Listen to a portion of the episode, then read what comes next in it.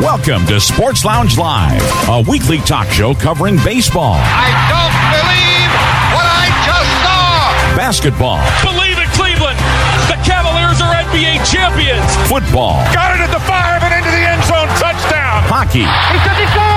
NASCAR. Green flag waves again at the World Center of Racing. Plus the latest sports news, both pro and college. Hear past talk shows on your phone by calling 773 572 3006 or as a podcast on your iPhone, Victor Stream, or computer, or on your smart speaker. Visit legendoldies.com for links to automatically connect via your computer or iPhone. Call the sports aficionados at area code 646 876 9923 and enter the PIN 287 723 4600, followed by the pound key twice. And now, your hosts Chris Devon, Perry Lester, Sean Platts, Robert Herrick, and Bill Sparks. Well, hello and welcome to the Sports Lounge Live. Chris will give you all the details. I'm just kind of in the way. But here we are. Go ahead, Chris. Oh, to our agenda, yeah. we do want to with with Bill's procedure coming up up on Friday. We just want we just want him to know that from all of us on the Sports Lounge live staff, that our thoughts and yes. and prayers go out to him, and he'll be he's going to be fine. He'll be back with us real soon. Two or three weeks, whatever. Yeah, yeah. You know, a couple, three weeks, whatever it's going to be. But yep, we sure do. Okay, well, first of all, happy St. Patrick's Day. That's tomorrow. And, uh, you know, it's going to be a little closer to normal this year than it was last year, but uh, still kind of a strange our holidays are sort of bouncing back a little bit. So this is March 16th, 2021, show number 135, and a busy show it is. This is, you know, we haven't uh, done a show, of course, on Tuesdays before the NCAA. And this is probably uh, probably would be the busiest show of the year because this is we got all kinds of information for you and all kinds of conjecture and whatever else we've got. We should do our final four picks. I didn't even think about that, but we should do that when we get to the right point for it. So anyhow, um, so we have uh, that, and we have uh, we have the NCAA schedule, and uh, Perry has very kindly recorded it for us, like he did with the bowl schedule. So when we get through our uh, round through the panel, then uh, or our panel round, I guess we can call it. It sounds like a quiz show that way. Um, then uh, Perry can uh, do that, um, and then uh, we will hear that. We will talk about college basketball. I've got the NIT schedule. It's uh, a smaller one, but we will do that as well. Then uh, w- there's other college sports uh, going and we'll, on. e- we'll even talk about the women a little bit. firings. Yeah, we got the, the little women women's information. then we then we will go to uh, the NFL because tomorrow begins the new fiscal year or whatever of NFL signings and and player transactions. Things bec- start to become uh, official, but there's a lot of uh, things that have happened that are uh, will happen. You know, they're just unofficial for now, and we've got a bunch of those, and we'll talk about that. Then we will uh, go to baseball. Uh, we're getting closer to the season, only a couple more weeks, and then NBA, and then finally the NHL. So uh, it's going to be a busy Dog night. must like baseball, Chris. yeah, Uh, well, yes, uh, yes, she does. they do. Hey, remember whatever happened? How come dogs don't run on the field anymore? We were no, kids, normally dogs the are- cats now. The cats Yeah, do. well, there was a cat, yeah, but Yeah. Uh, they used to have. Uh, it happened every time. Certainly, all the high school games had dogs run on the field. I don't never hear about it anymore. well, okay. of course, when fans were allowed at, at baseball parks, they used to have uh, dog days, and dogs did used to run on the field when that when that happened. Yeah, they never had dog days here. We had ladies' days. We never had dog days. I don't know. Anyway, go there. yeah, I know. I won't. I won't. You, get, you know, because uh, my comment about somebody who went there blamed his diabetes. We'll talk about that. Yeah. Okay. Oh, we yeah. have we have the death list, and uh, for this week, uh, Steve Ortmayer, uh, 77 years old. He was a college and uh, pro uh, coach and uh, San Diego Chargers GM. Joe Tait, 83 years old, one of the best basketball announcers, did the Cleveland uh, voice of the Cleveland Cavaliers for many years. Couldn't work for Ted Stepien, so he got out of there for two years, and then did Indians baseball also on radio and TV. Norm Sherry, 89 years old, backup catcher and pitching coach, uh, catcher for the Dodgers. The brother of Larry Sherry. I never knew that they were brothers, but I, used to hear their names and sort of mix them up sometimes. As a matter of fact, I was when I was writing it down. I said, "Oh, the relief pitcher." Oh no, that's not that, not him. So anyway, so Norm, Sherry and the story about him. Uh, that'll be interesting, I think. Marvin Hagler, of course, 66 years old. Robert will want to talk about that. Of course, And the uh, interest, interesting stuff coming out after his death. Though. Yeah, Well, that was- fun too. Yeah, where does Thomas Hearns get off saying anything? Anyway, Yeah. so um, he's you know 66 He took, years old. He took too many punches, guys. I don't know, but uh, you know, anyhow, the the thing is, we'll we'll talk about that.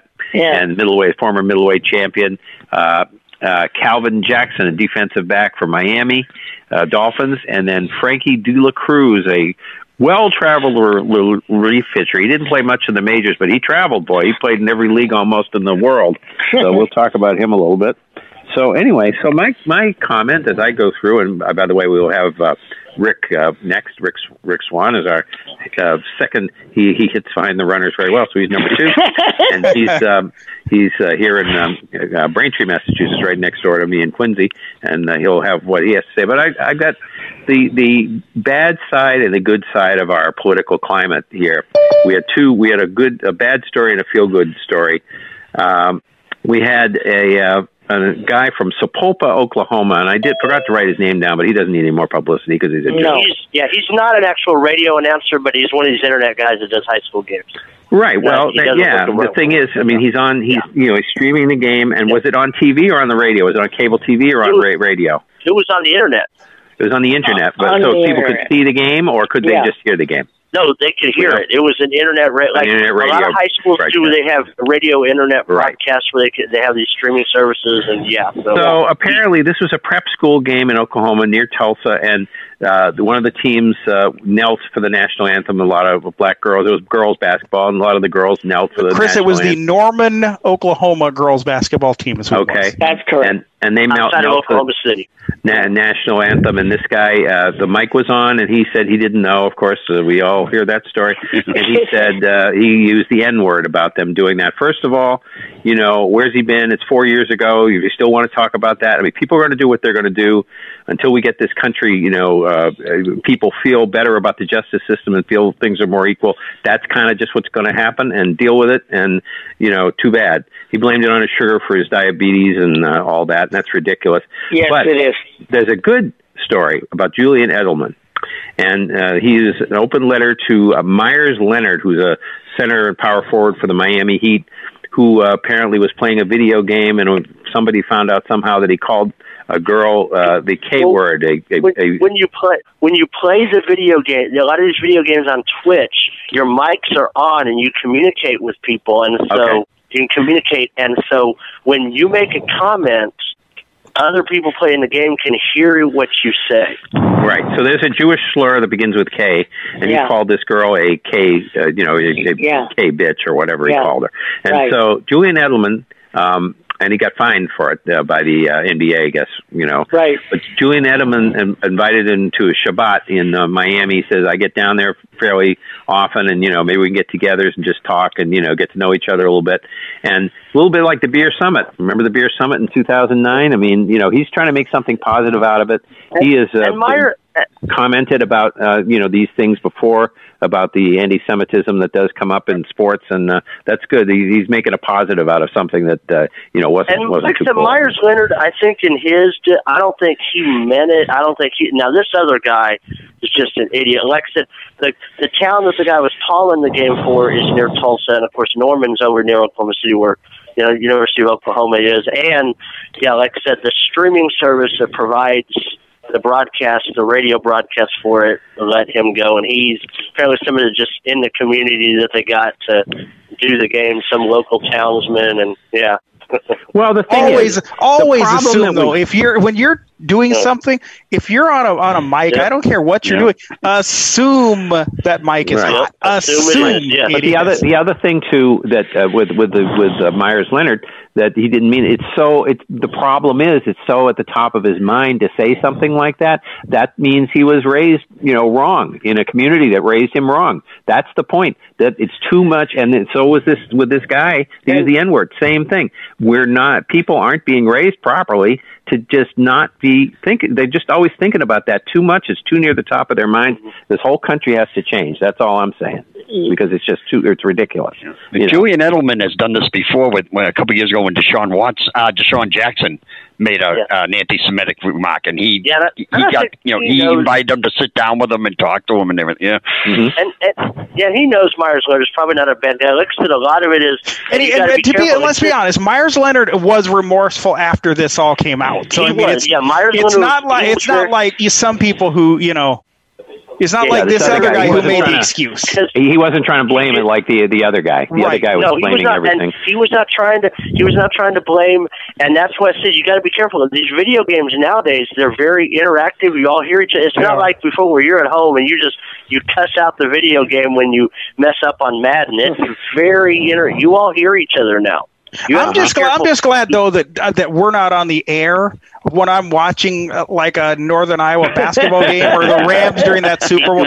I would know. not. That I wouldn't want you. soon. Guys, I wouldn't want you guys to hear some of the stuff that I would say. Well, I hope the mothers understand with these guys that live in their basements and play video games all the time. They go, where, where, who are those girls? What's going on down there? Those guys, some of them are making millions of dollars. But let me tell you, Oh, no esports has become a huge industry, and people pay. That's something. And maybe I can talk about that in the summer when we don't have as much about how e- the esports industry and how people pay and watch these people in like esports arenas, virtual Yeah. arenas. we better get to we better get the to. Rick though. We're Yeah, going to be get here on till next Rick, week. I'm sure Rick is Yeah. chomping at the bit. Oh, yeah. So what you, what's going on with you? Well, I just first I just want to request that Robert never put me on one of his Mount Rushmores because I saw what happened to Marvin Hagler. Oh, that I, I, I had no, I had no idea that was coming. um, and I just want to wish everybody a, a happy St. Patrick's Day and uh, turn it over to O. Perry. well, you know what? It's a busy week around here. It, we have um, we were 70 degrees the other day. Now we're back to 35. but uh, lots of basketball around here. Our four uh, women's teams made tournaments. Have won two of them in the WNIT, two of them in the NCAA, and then of course we have Drake and Iowa in the NCAA. So basketball fans in our state are getting excited for you know the games that start on for the women on Friday and for the for Drake on Thursday, and then Iowa kicks in on Saturday. So it's a busy time around here. Uh, Bill, I'll bet it's even busier where you're at. It has been kind of busy, but it's not every week you're getting prep. I just got back from the hospital to do the pre admission and all that stuff. So getting all the stuff juggled around, it's been a little busy, but hey, this will pass. We'll get over this and consider it as done. So that's pretty much, I've been watching a lot of the, of course, NCAA basketball, and also I'm keeping an eye on the NFL free agency and doing that kind of stuff and MLB. So I know I've got plenty of time to do that to recover. Know. By the way, though, Bill, before you before we, we go away from you, um, I, the Reds are doing different things with their broadcast. Have you noticed that? Because it sounds like that Chris Welsh is going to do some radio this year and uh, stuff like that. Well, they could because He said, well, he was on yesterday, and he was with Tommy Thrall, and he said he's going to do quote dozens of radio games this year. because Jeff is going to be on television. Right. Is why, and that's why, and so we'll see how that works out. But he, but I think you would agree he's not as as good as excitable and as I should say excitable as Brantley as Brantley's good. no, there's no question.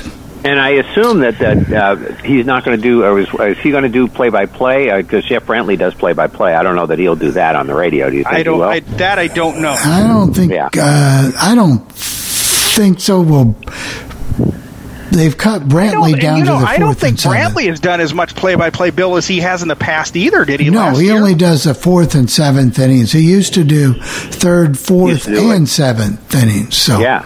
So, but Yeah. now they've cut him down to two. So Oh, okay. that's where it is Isn't here. it just isn't it just nice though, you guys, that we're actually talking about an entire baseball season this yeah, year? Yeah, that is going to be good. Really That is gonna be very, good. very, very And, good. and we won't. and We'll be able to say it's uh, it's, it's a, not a marathon. You know, it's not a sprint. It's a marathon again. and that, that was because I missed that last year. So just Robert, rem- They was a sprint all the Robert, oh, go ahead, Bill. I'm just going to say, just remember, Dave Riekert will be sitting in next week. He probably won't talk though, so, but he'll be here. We will make we will make sure though that we thank him for that because Yeah. it, Oh, sure. you know good for him to do, good it's good of him to volunteer to do that for us. That's right. Okay, Robert, Robert. what's up? Well, uh, weather is beautiful here. It's good to have baseball on. That's what I'm listening to now.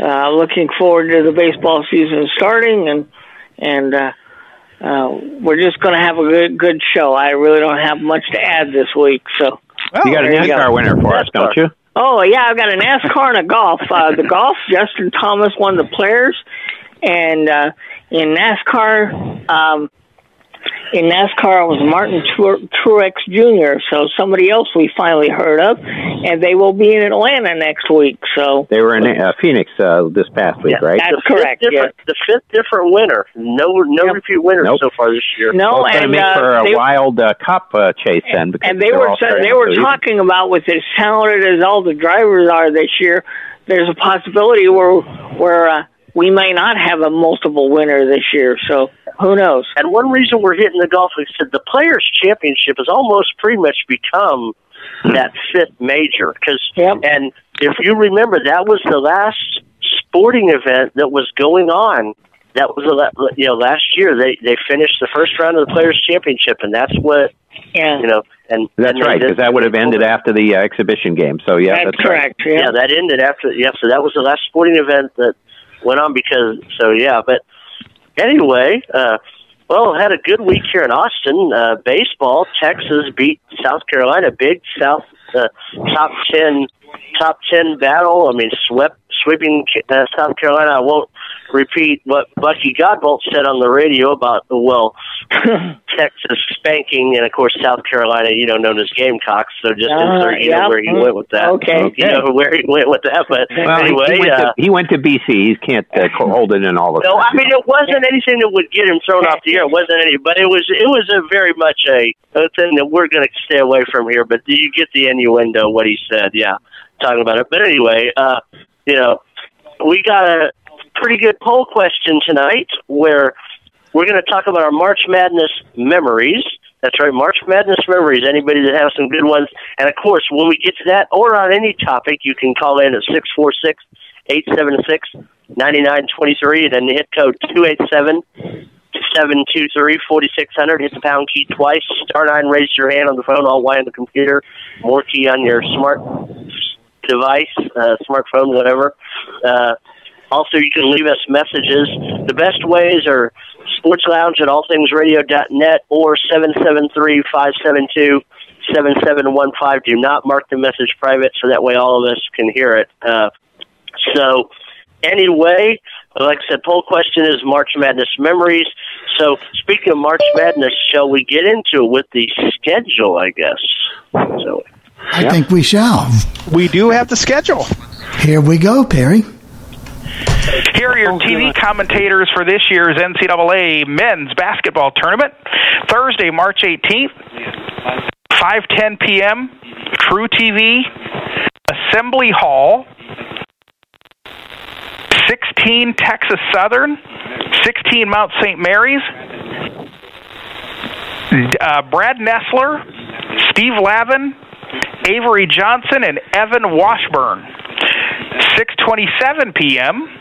TBS, Mackey Arena, 11 Drake and 11 Wichita State. Brian Anderson, Jim Jackson, and Allie LaForce. 8:40 p.m. True TV, Assembly Hall. 16 Appalachian State, 16 Norfolk State, and uh, the Brad Nessler crew again. 9:57 p.m. TBS, Mackey Arena. 11 UCLA, 11 Michigan State. That's the Brian Anderson crew again. First round, and this is on Friday the 19th, 12:15. CBS, Hinkle Fieldhouse. 10 Virginia Tech, 7 Florida. Jim Nantz, Bill Raftery, Grant Hill, Tracy Wolfson. 12:45 p.m. True TV, Bankers Life Fieldhouse.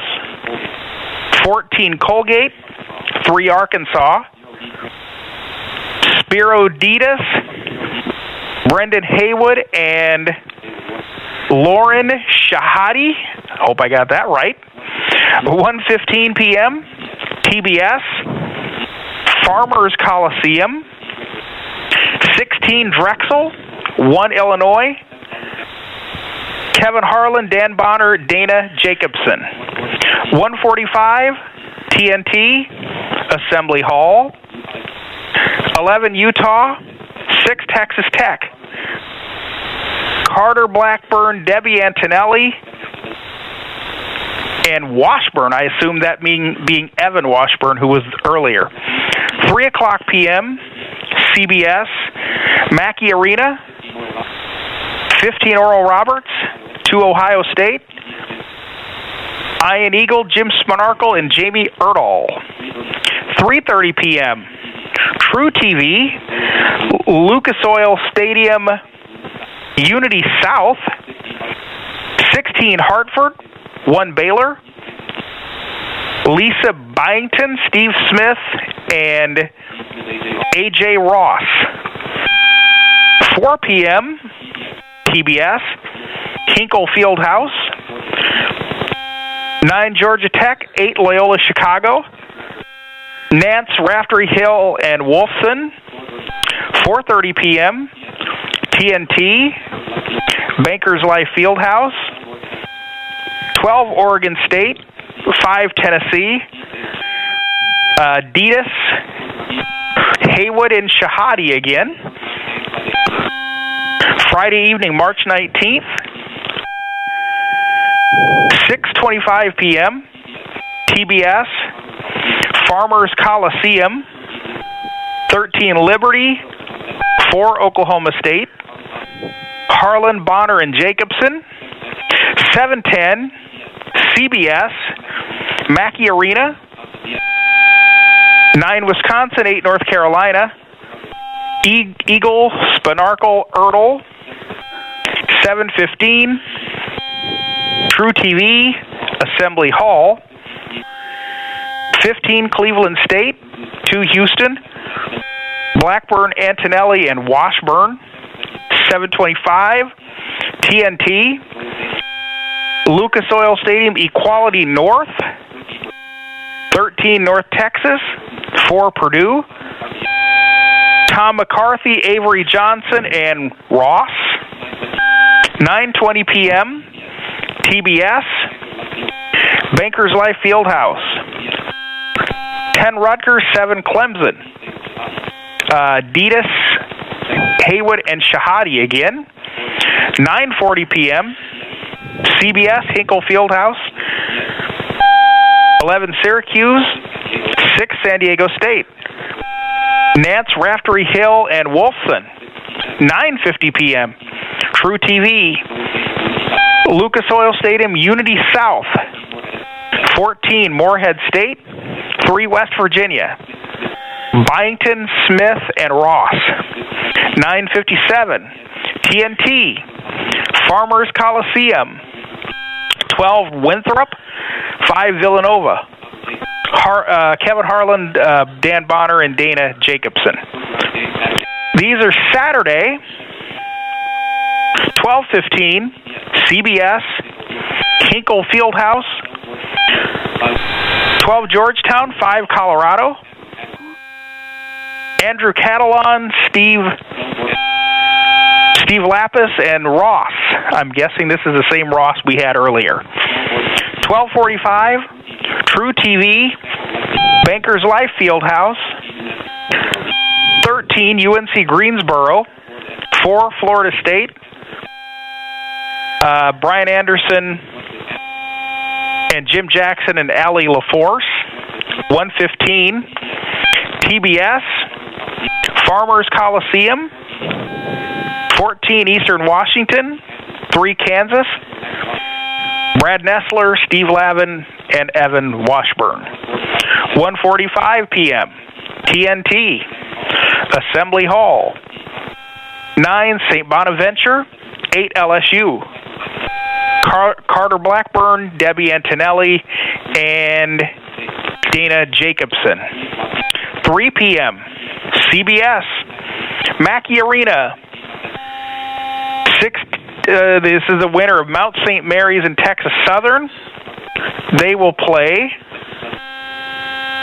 Um, Michigan. Ian Eagle, Jim Spanarkel, and Jamie Erdahl. 3:30.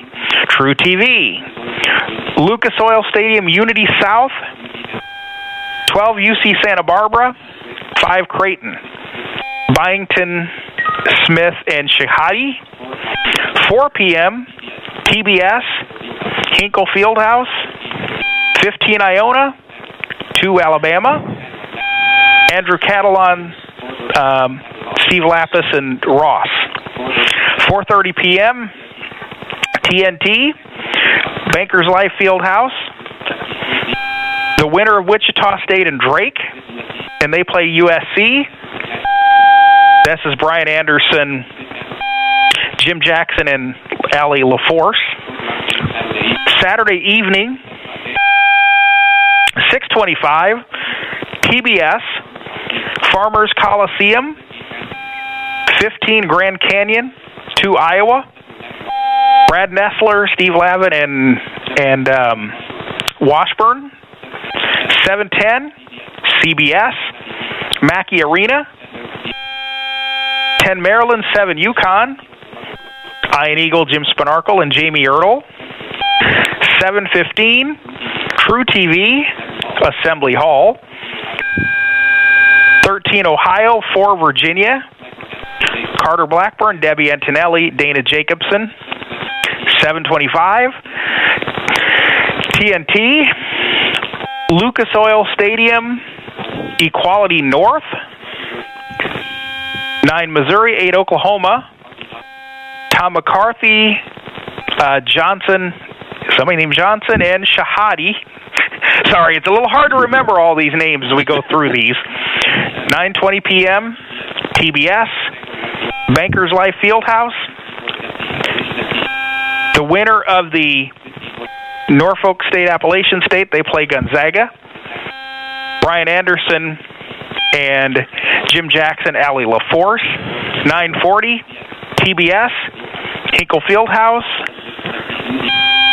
The winner of Michigan State UCLA, that's an 11 seed matchup on Thursday. And they play 6 BYU. Andrew Catalon, Steve Lappas, and Ross. 950, True TV. Lucas Oil Stadium, Unity South. 14 Abilene Christian, 3 Texas. Byington, Smith, and Shehadi. 957, TNT. Farmers Coliseum, 10 VCU, 7 Oregon, Nessler, Lavin, Washington. That is your first round schedule. And there we go. So that is your schedule. And by the the north and south, the only thing that means is there are two courts in the uh, Luke, you know, we're at the Lucas Oil Fieldhouse, and the north and the south. That's just what court it is. So And that's all that unity, unity and equality for that's the big theme. You know that they're that they're all going by. You know, right now the unity and Correct. equality. So and, and that and of it makes it sound like you're at a convention because Yes. you go to rooms like this, Unity North and Equality South or whatever. You know, when you go some to of, a, like a some of those convention. announcers, I'm I'm not familiar with. Some of the some of the reporters, I'm not familiar with, and uh, Yeah. the I believe I'm, I hope I pronounced her name correctly. This Lisa Byington, I'm not that familiar with her either. I've heard so. of her. She's she's done some play by play, I think, with CBS Sports Network, and she's done you know she's done a few games on there. So uh, she's never done any of the big CBS, but I think because since Marv's not doing games anymore, you know, and he's not doing any of the college games, I think she kind of moved in to that spot. Plus, since they're having the seven the seven courts now, where normal, you know, they're having the seven they're they're putting people at you know they're they're spreading them Yeah, out. They needed more announcers. And, I They mean, did. They did bad. because nobody's doing. I did not find see anybody doing four games a day. No, I think there. I think there's no more than three games at each court. And of course, the way it's being done this year, the Midwest and the South are Friday, Sunday. The East and the West are Saturday, Monday. Now, here's a little caveat to that: they didn't think about this, and there was no way around this with BYU getting in. You know, BYU doesn't play on Sundays.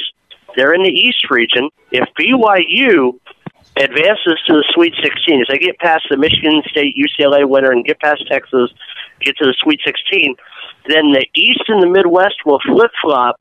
Then on that next weekend, the East will move to Saturday, Monday, and the Midwest will be Sunday, Tuesday. Because right now, the Friday, Sunday regions are Saturday, Monday on uh, the Sweet 16 and the Elite Eight, and the sun the Saturday, Monday regions are Sunday, Tuesday.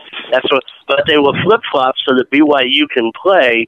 But you know, like I said, BYU. I mean, we'll see how they do. Michigan State, Michigan State's down. UCLA's right. Uh, they're what they are. But and then we got the and so far it's already passed. The deadline passed. It does not look like Kansas or Virginia or any of these teams have pulled out. So far, Uh, there so is there is a little bit of news. Let me give it. I'll give it to you, Al. If you want to unmute, we will get to you right after I give this news. Uh, if you want to go ahead and unmute, um, the news is this: every team has cleared protocol except Virginia, which is expected to clear protocol on Friday.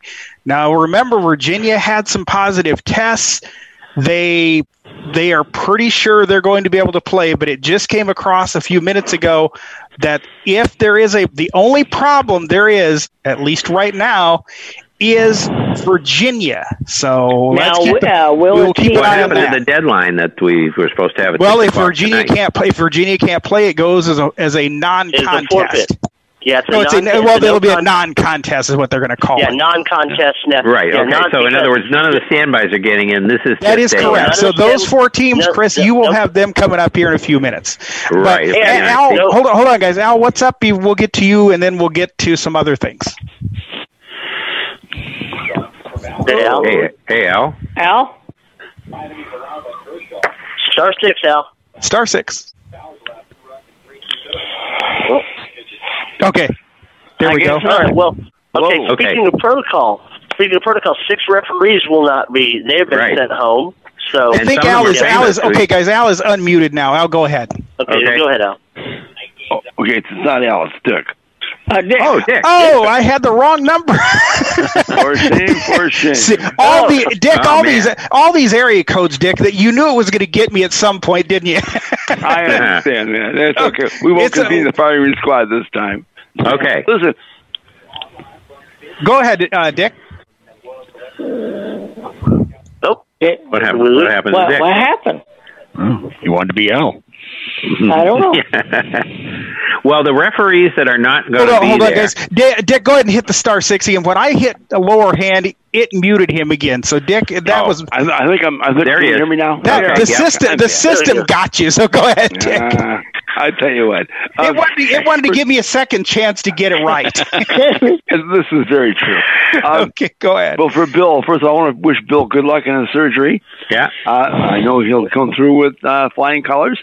And secondly, I'm calling to vent here. Okay. Um, being a long-suffering Bears fan, I understand they just got Andy Dalton. Oh, They did. me a break. That is correct. Yes. Give me a break. You guys are So you- your core, your Well- quarterbacks going into camp are Andy Dalton and Nick Foles. Yeah, we'll. Yeah, I we'll, think Andy Dalton. I, I'll, I'll defend, and he's, uh, you know, admittedly, he's been on my fantasy team, and he's he, when the Bengals had some weapons, he was pretty good. So Yeah, I, I think he'll do okay. I think he'll do compared, okay. We'll talk compared about to that when we get to the Trubisky NFL. and, and uh, Foles that they've had in the last four or five years, I think Dalton's an upgrade. Uh, not by much. I, I'm disappointed. Oh, is, uh, is the uh, the March Madness is it going to be on um, Alexa? Yes. Y- What you Yeah. want to do, Dick, is you there is a skill. It is you enable March Madness, Ah, and that would work. And there's also one you enable Westwood One Sports, and you should be able to get it on either one of those. not good. They're having Um, eight channels. Eight Yes. channels for the Eight seven channels, and that's the whip correct. Yeah. uh, good because I I don't follow television. They don't tell you what's going on at all. No, on TV. no, they don't give you the score or anything. So uh, yeah, They don't. Well, I understand, you know, but uh, you can see it there, but I can't. That's oh, right. Kevin Harlan. Kevin Harlan gives the score when when he's Yeah, on Kevin TV. Harlan does. Yeah. But yeah, he's pretty Westwood good. One Ryan should. Anderson's pretty good. But Westwood One should. Um, that that should that should be pretty good.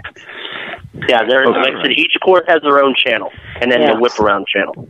Okay. There you go. Well, oh, that'll be fun. I, yeah. Oh no, I'm looking forward to it. Yeah. You know, we got we got Jip last year. You know, it's one Yeah, thing we sure we did. did have sort of a baseball season. We had sort of a football. You know, the NFL was pretty close. We had NBA and you know the bubbles. I mean, we had had most things, but we we totally lost March Madness. That was too bad.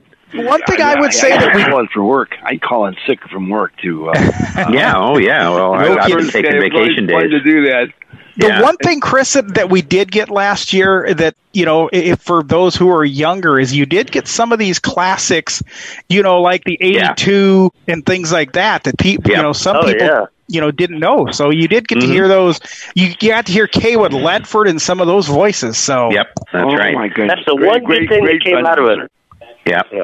Okay, so the referees that are not, and, and, and even, and I don't follow referees that closely, but I mean, even some of these I've heard of. Ted Valentine, John uh, Higgins, Hollywood Higgins, I guess they call him, Roger Ayers, John Gaffney, uh, Kip uh, Kissinger, and uh, uh, what's Ray, uh, Ray Natili, I guess is his name, and Steve. Uh, oh no, that's it. Yeah, Ray Natili. That's six. Right. So this is, I guess, there was uh, one one person uh, tested positive, and there was uh, contact tracing was the rest of it, right? Right. The, What they did, what they did, Chris, is they got their their hotels were not ready, and apparently they were a bit hungry, so they Yeah. uh, went out to Went out to eat, and uh, one tested positive, and the, the because the other five were with that one, they were sent home, and then the, they are done for the whole tournament. They will not be able, you know, because if you win in the first round, that's how you advance to the second round as an official. Okay. Yeah. So and so And- instead of hundred officials this year, I was read an article today. They have sixty. So those Yeah, guys and are going to be they officiating found- lots they of ha- games. They have four replacements replacing the six, though. They brought four. They had four standing by, and you know, like I said, it's it's interesting. But like I said, we're just waiting on Virginia, but Virginia felt they could be ready by Friday, so Right. we didn't have to have one of those four. Now, here's Now the two of those, the, talk about these officials. The ones that I know the most, um, well, three of them. Of course, we know TV Ted, T- Ted Valentine. Oh, we all yes. know Ted. Yes, Yes, but Oh, I mean, uh, you know, Ted has done games in the Midwest. Uh, John Higgins, Hollywood Higgins, he's he officiates Big Ten, Big Twelve, Missouri Valley, as does Kip. Kissinger. So I only I know of those three. Now, Sean, do Yeah. you know? I mean, do you know of the other three? Those, are the three I know from the Big Twelve, especially TV, especially good old Ted. Oh, And, and, well, and Hollywood Higgins has had his issues too. Texas fans love Ted. Let's just say that. like I said, if you know the official's name, then you know Yeah, it's there's- been there's- kind that can be a problem. Yeah. Yes, That's it can be a problem. But you know, commenting on some of this, what's interesting, Gonzaga, they're the overall number one seed, and how about this? They, I mean, they they have a pretty easy path because, like you just talked about, Virginia and Kansas are both in that West region with them. Let's say Virginia isn't able, and then somehow Kansas. Because remember, Kansas, Kansas is Kansas is home. apparently the Kansas is there now. Yeah, So Kansas they're- is they're there. Well. Virginia, I think Virginia is there. But No, Virginia can, Virginia cannot. No, Virginia cannot fly in until Friday because of their uh, multiple positive tests. So that's Oh, the one. That's the one we have to watch. Okay, so I'm surprised, but but you know they they had that, and Kansas is there. But if something happens, and all of a sudden somebody test comes up, you, I mean, Gonzaga's really going to have an easy path. Now, I mean, they got. I mean, know, I suppose and- the o- you would have the only thing you would say is, I mean, when they played Iowa, that was a I wouldn't say it was a great game, but it was an okay game. So Iowa might give them a little bit of a run. I, I, Yeah, I, I have might. a question. I- if Yeah. if they knew that Virginia was still having, po- uh, you know, positive tests and stuff, No, well, they, they didn't have any. They haven't had any since last week. But Virginia to, said that by this Friday they will be good to go. Well, yeah, they have not had any. They have to have they waited seven on the days in a row days.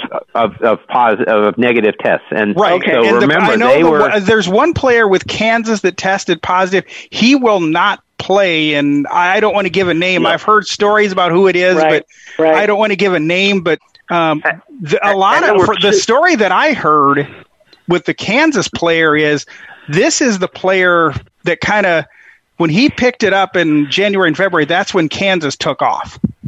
Yeah, That might help you figure out who there it were is. Two, Yeah, and there were two players that didn't make the Big 12 tournament with Kansas because they had tested positive, but then the other Kansas player that, but and so just to make sure, the Big 12 had a rule you had to have eight players. Where Right. the now, and NCAA, the you NCAA rule five. is it's five. If you have five players, it can play. So, I mean, if me, Rick, Chris, Sean, and Robert are eligible, Yeah, that would, we can play. that We would can, be- we can play that without would a be the bench. Fab, that would be the Fab Five. Yes, Yeah, right. So, but the thing is, uh, yeah, the seven days because Virginia got their neg- last test. I think I think it was Friday when they got knocked out of the ACC, Right. if I remember. So they're, they're just trying to go through from there. And- and they what don't they are doing- to Indianapolis until they're Right. positive.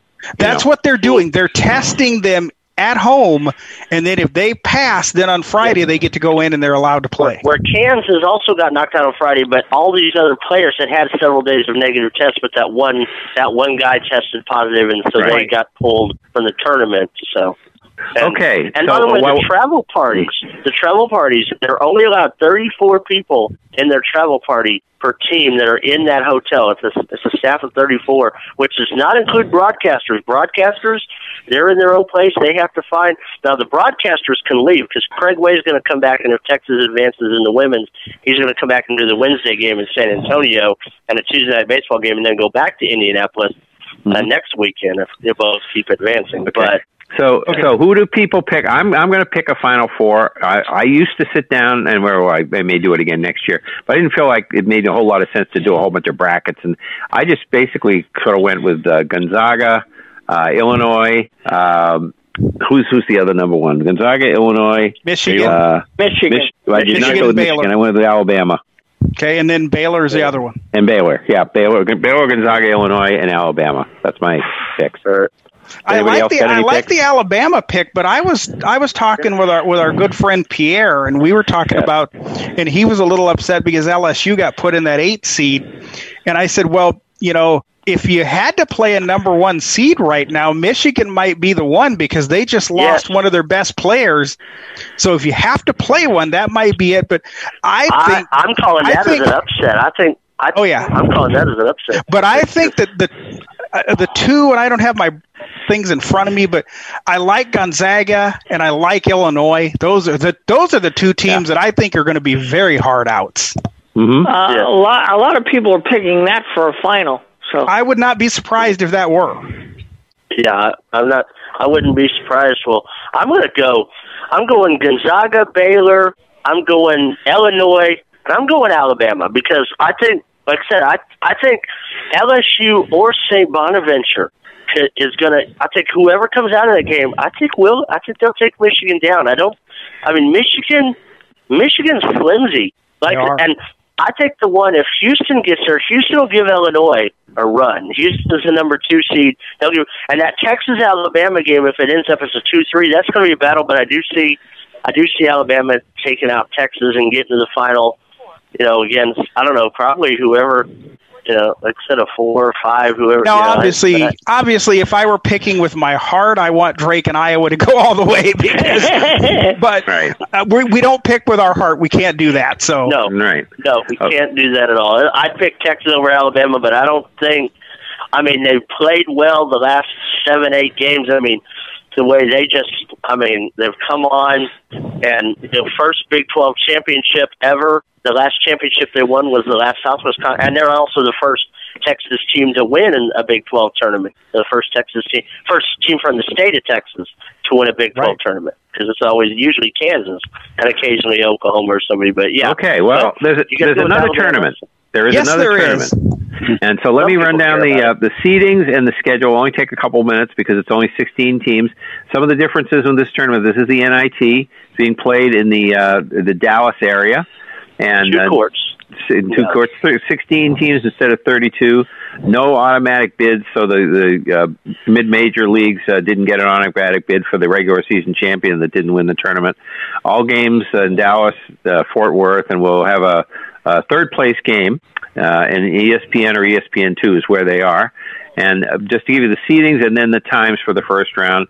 And I, I guess the regions don't have names, so I just re- region one, two, three, and four. yeah, I guess, no, 'cause- it's, no, they're not. all- they're not doing names. all David and what they're was- doing is what they're going to do is it's two games per night Right. and one game at each court. That's why you Right. see them starting at like seven and nine o'clock. You see Right. it.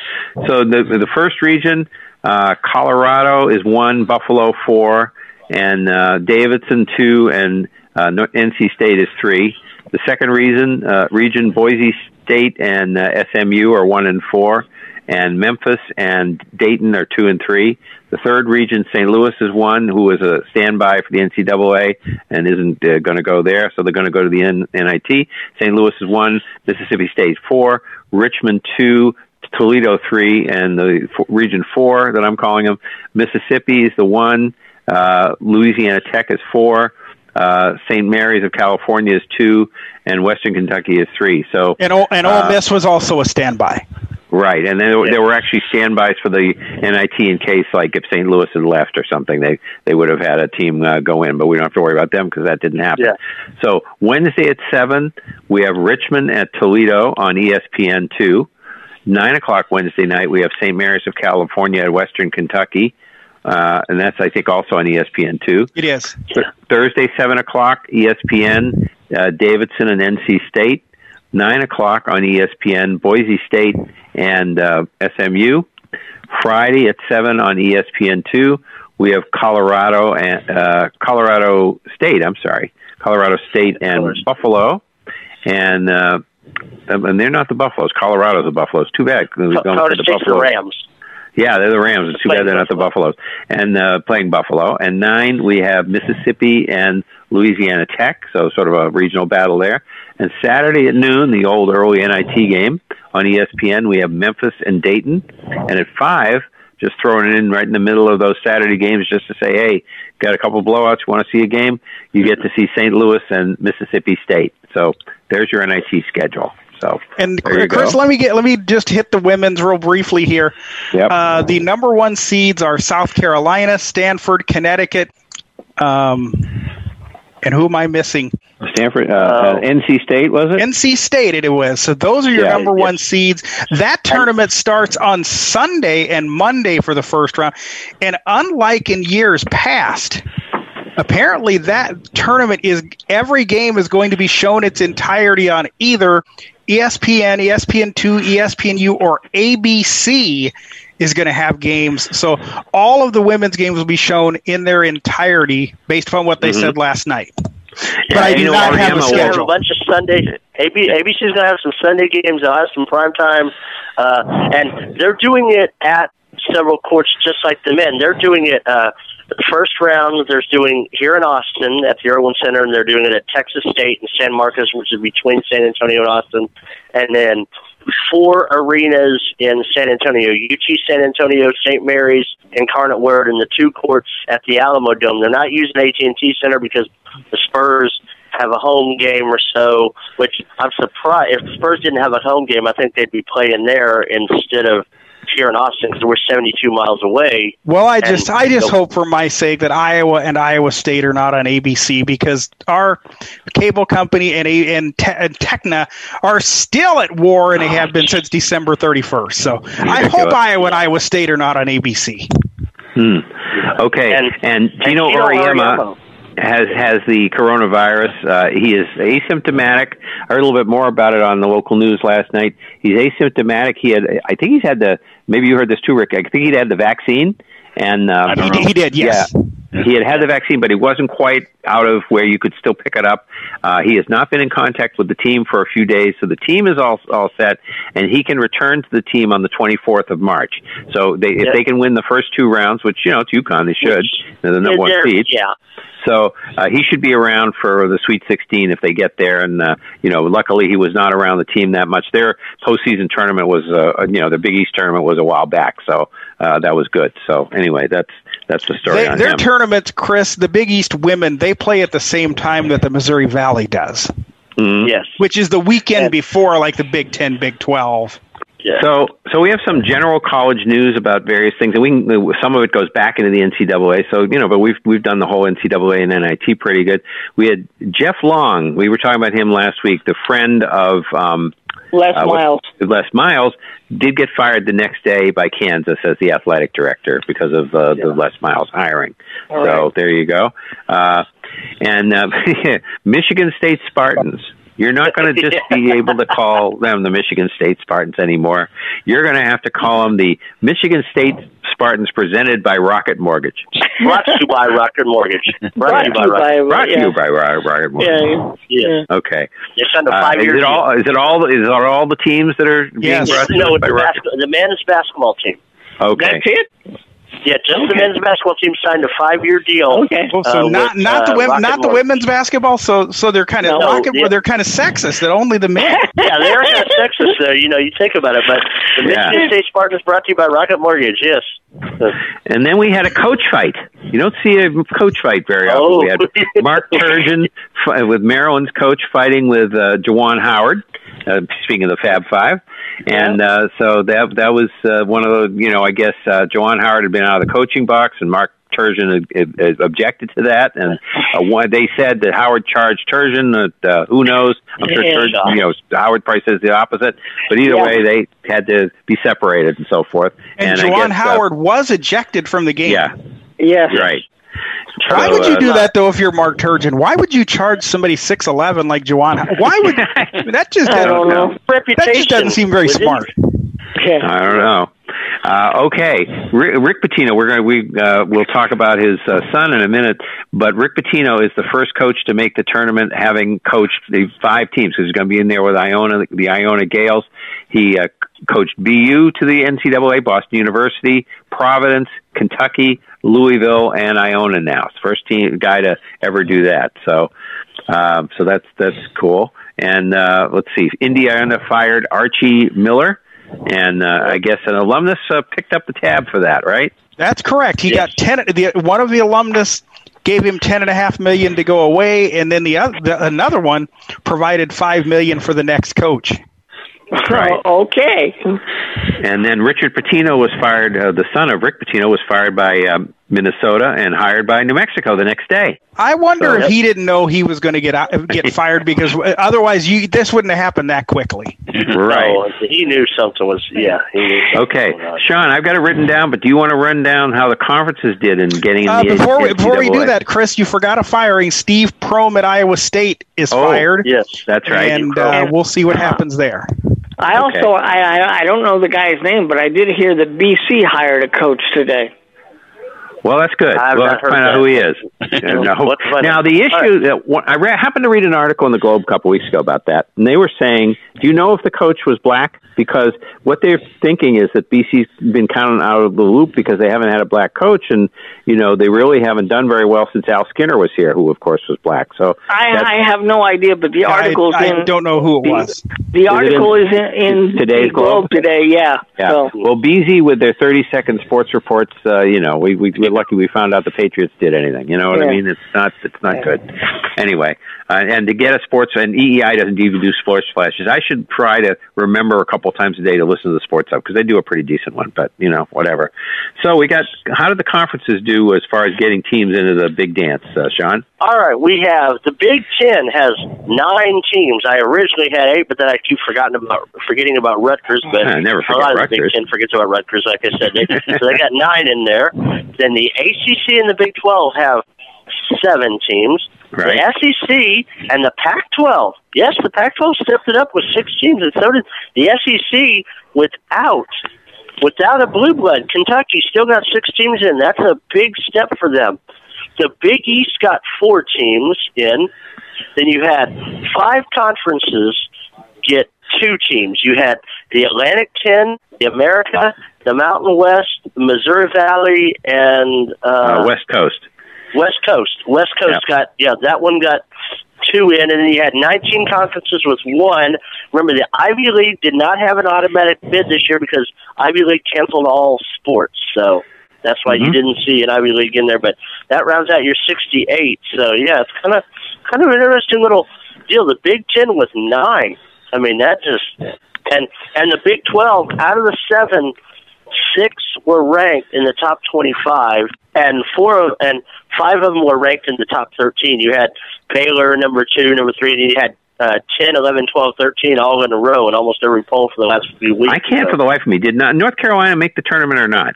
They did, yes. Yes, they did. Yeah, so they're in, but North Carolina Duke and did, Kentucky Duke are not. not. No. When's the last Duke time and Duke Kentucky are not in. When's the Duke last time Duke Kentucky and don't- Kentucky were not there? Uh, 1976 was the last time. there you go. I knew it would be a long. I heard Duke Yeah. was ninety five, but I didn't know how far back it went for with both, both of them. Yeah. them, uh, there's always been a tournament with one of them in since '76, and if Carolina had not made it, it would have been the first time since like 1960 that none of those three had made Wow. the tournament. But Carolina did get in, so And then you had a you had kind of an interesting state count too, uh, Sean. Yeah, the state ones. It was a breakdown of state of Texas, of course, has seven teams in. The state of Virginia has five. Well, right now four and a half. We'll see what happens. Well, four and a half. So, yeah, they they have five. They're, we're hoping for We're five. hoping for- or they're get five. hoping for five, and then you've got a couple states with four. You had uh, New York and California with four. right? Then you had Oklahoma, Utah, uh, North me see, Carolina.